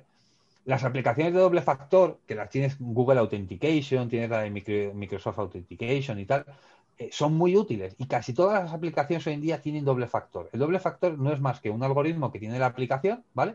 Que aparte de cuando tú metes la contraseña, te genera un código de 4 o 5 dígitos numérico, ¿vale? Que cambia cada 30 segundos, ¿vale? Entonces, tú tienes tu llavero digital con tu doble factor. Entonces, cuando tú te metes en Facebook, te va a decir, oye, aquí nunca te has metido con esta cuenta. Mete tu contraseña. Metes la contraseña y te dice, vale, y ahora méteme tus 5 dígitos. Te vas a tu móvil, te abres tu aplicación, te vas a Facebook y te dice, el código durante 50 segundos es 1, 2, 3, 4, 5. Lo metes. Y a los 30 segundos ha cambiado ese código. Para mí eso es súper... O sea, es... yo creo que es lo que yo recomendaría ahora mismo a todo el mundo que se lo empiece a aplicar ya, porque es un sistema no infalible, pero sí que puñetea mucho, sí. Puñetea mucho al malo de turno, ¿vale? Y no lleva casi nada de trabajo. ¿Sabes lo que te quiero decir? Sí, que además también te avisa cuando alguien está haciendo algo, porque de repente, eso a mí me ha pasado, o sea, siempre con gente que le había dicho, oye, métete en mi cuenta para no sé qué, o cuentas compartidas... Y que de repente te llaman, oye, que estoy intentando entrar, efectivamente ves en el móvil, oye, que alguien está intentando entrar y que tienes que pasarle el código. Claro, servicios como Facebook, Gmail, WhatsApp lo tiene. WhatsApp tiene el suyo propio, pero lo tiene. Yo qué sé, casi todas las redes sociales, todas ya por seguridad, llevan servicio de autenticación de doble factor. Y eso es tan seguro como irte a la pestaña de seguridad y te aparecerá una que es activar doble factor, lo activas, te dirá que con tu móvil escanees el BIDI que te sale, le escaneas el BIDI y le metes el código de dígitos que te han puesto en ese momento. Ya está activado. Y a partir de entonces, esa cuenta siempre te va a pedir la autenticación de doble factor. Eso lo puede hacer hasta tu abuela. ¿Sabes? O sea, no es complejo. Al principio es un poco la novedad y hasta que lo haces 2 o 3 veces, pero una vez que ya lo tienes implementado, súper recomendable. ¿Quieres enseñar lo de los certificados web? Sí, entonces, los certificados. ¿Dónde se miran los certificados? Pues tú te vas al navegador y aquí por defecto te va a salir un candadito. Si está el candadito verde o así tranquilito, es que el certificado es válido, ¿vale? Está certificado por una entidad certificadora de Internet y que garantiza que ese certificado ha sido firmado y además está localizado quien ha hecho ese certificado, ¿vale? Entonces, si tú te vas a ver certificado, ¿ves? Aquí te aparece el certificado. Estos cabrones tienen uno de 3 meses. ¡Cabrones! Pues sí, tienes razón. Sí, tienes razón. Mira, este tiene... No, a ver. Sí. Ah, pues sí, mira, sí. ¡Qué hijos de puta! Sí, vale. Segunda, vale. Tienes razón. Segunda cosa que yo miraría, la entidad certificadora, ¿vale? Pero eso tienes que conocerla. ¿Quién lo ha emitido? Sí, un certificado a ti te lo da una entidad certificadora. Esas entidades certificadoras tienen que pasar una burocracia de Internet, tienen que garantizar una serie de requisitos y tal. Entonces... Las entidades certificadoras importantes, ¿vale? No dan certificados a Tony y Son, ¿vale? Y además requieren, llevan un coste aparte, ¿vale? Entonces no todo el mundo se pone sus certificados de pago, o sea, de una empresa como VeriSign, ¿vale? Porque son caros, puede costar 2.000 pavos un certificado, ¿vale? Madre. Al año. Entonces, pues sí, la verdad es que me sorprende, que Google, vamos, ¿no? Sí. Vale. Ahora sí. Vale, entonces si yo le pego al candadito. Y no certificado. ¿Ves? 22 del 12. Bueno, también ¿vale? Son 3 meses. No. De 2020 a 2021. ¿Vale? Ah, sí, pero son del 12 al 3. Del 12 al 3. Estos también son cortos, macho. 21 del 12 de 2020. Sí, bueno, sí. Pues sí, tienes razón. Pues mira, el consejo que he dado, pues como que no lo toméis. Vale, o sea, fijaros más en la empresa certificadora, ¿vale? DigiCert.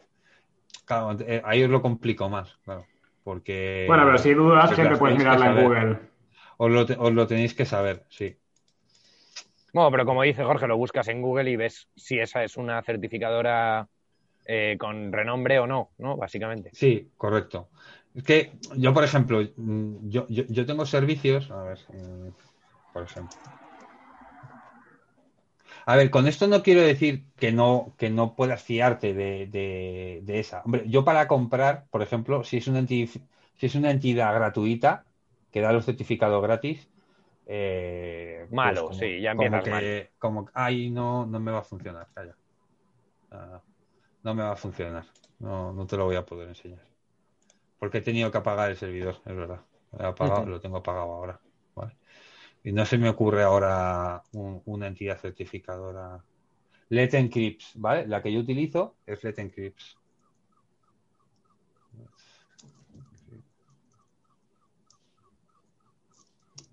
Esta, ¿vale? Esta página web está muy bien, ¿vale? Está pensado para que cualquiera pueda securizar su entorno, que está muy bien, es una buena iniciativa, ¿vale? Y esto lo que te ofrece son certificados gratuitos, ¿vale? Para que cualquier persona que se monte su servicio lo pueda securizar. Porque lo que te da el certificado es que te está cifrando la información.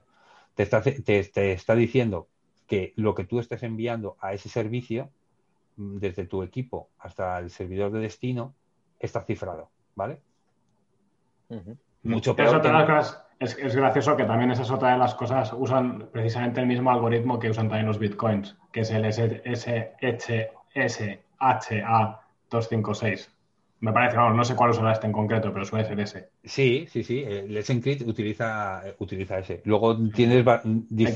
512, ¿no? Pero bueno. Sí, luego tienes distintos niveles de cifrado, ¿vale? Que lo pones más o menos complejo, ¿vale?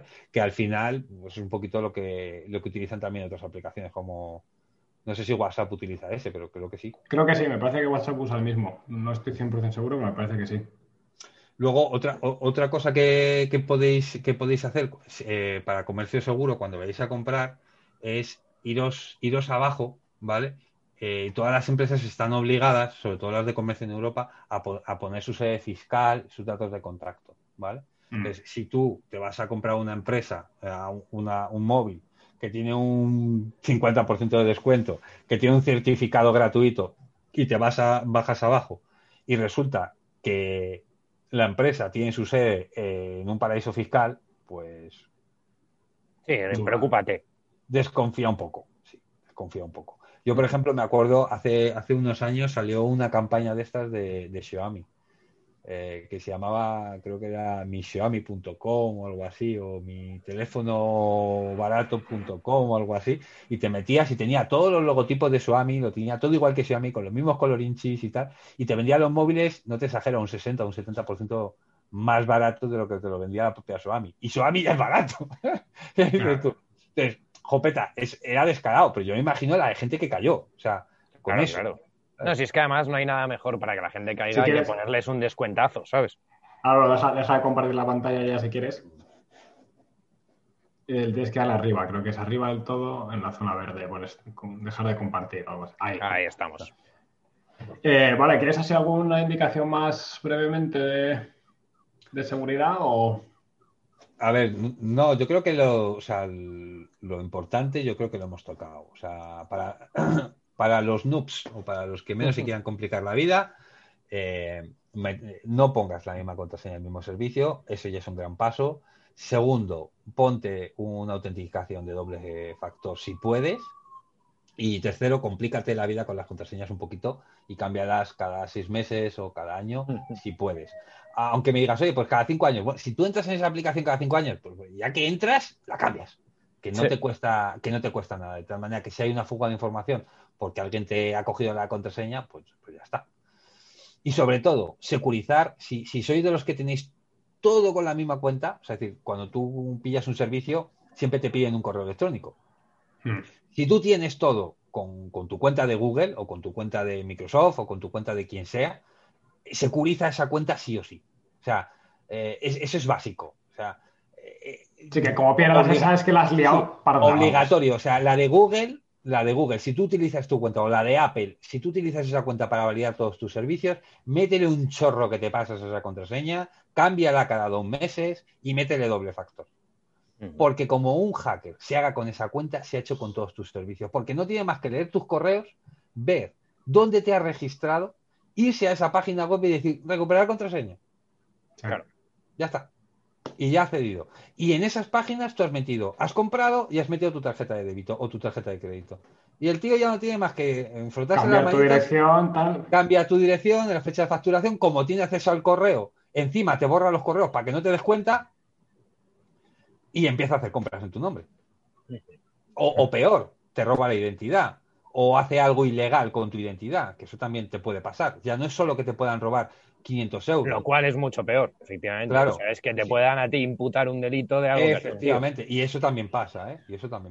Y las identidades digitales se venden en el mercado negro. O sea, que no es tan raro. O sea, te puede pasar y es una puñetada. Yo estuve leyendo hace un par de años artículos de personas que le habían robado su identidad digital. Y lo mal que se pasa, ¿eh? Porque luego es que puedes estar años y años intentando demostrar que no es claro, es que vas a la policía y te dice, mira, es que no puedo hacer nada. O sea, tienes que demostrar que es él. Si no, yo no puedo. O sea, la policía no puede coger y devolverte tu cuenta de Facebook. Tienes que escribir a Facebook. Y Facebook te va a pedir, vamos, hasta la hora en la que has hecho pipí.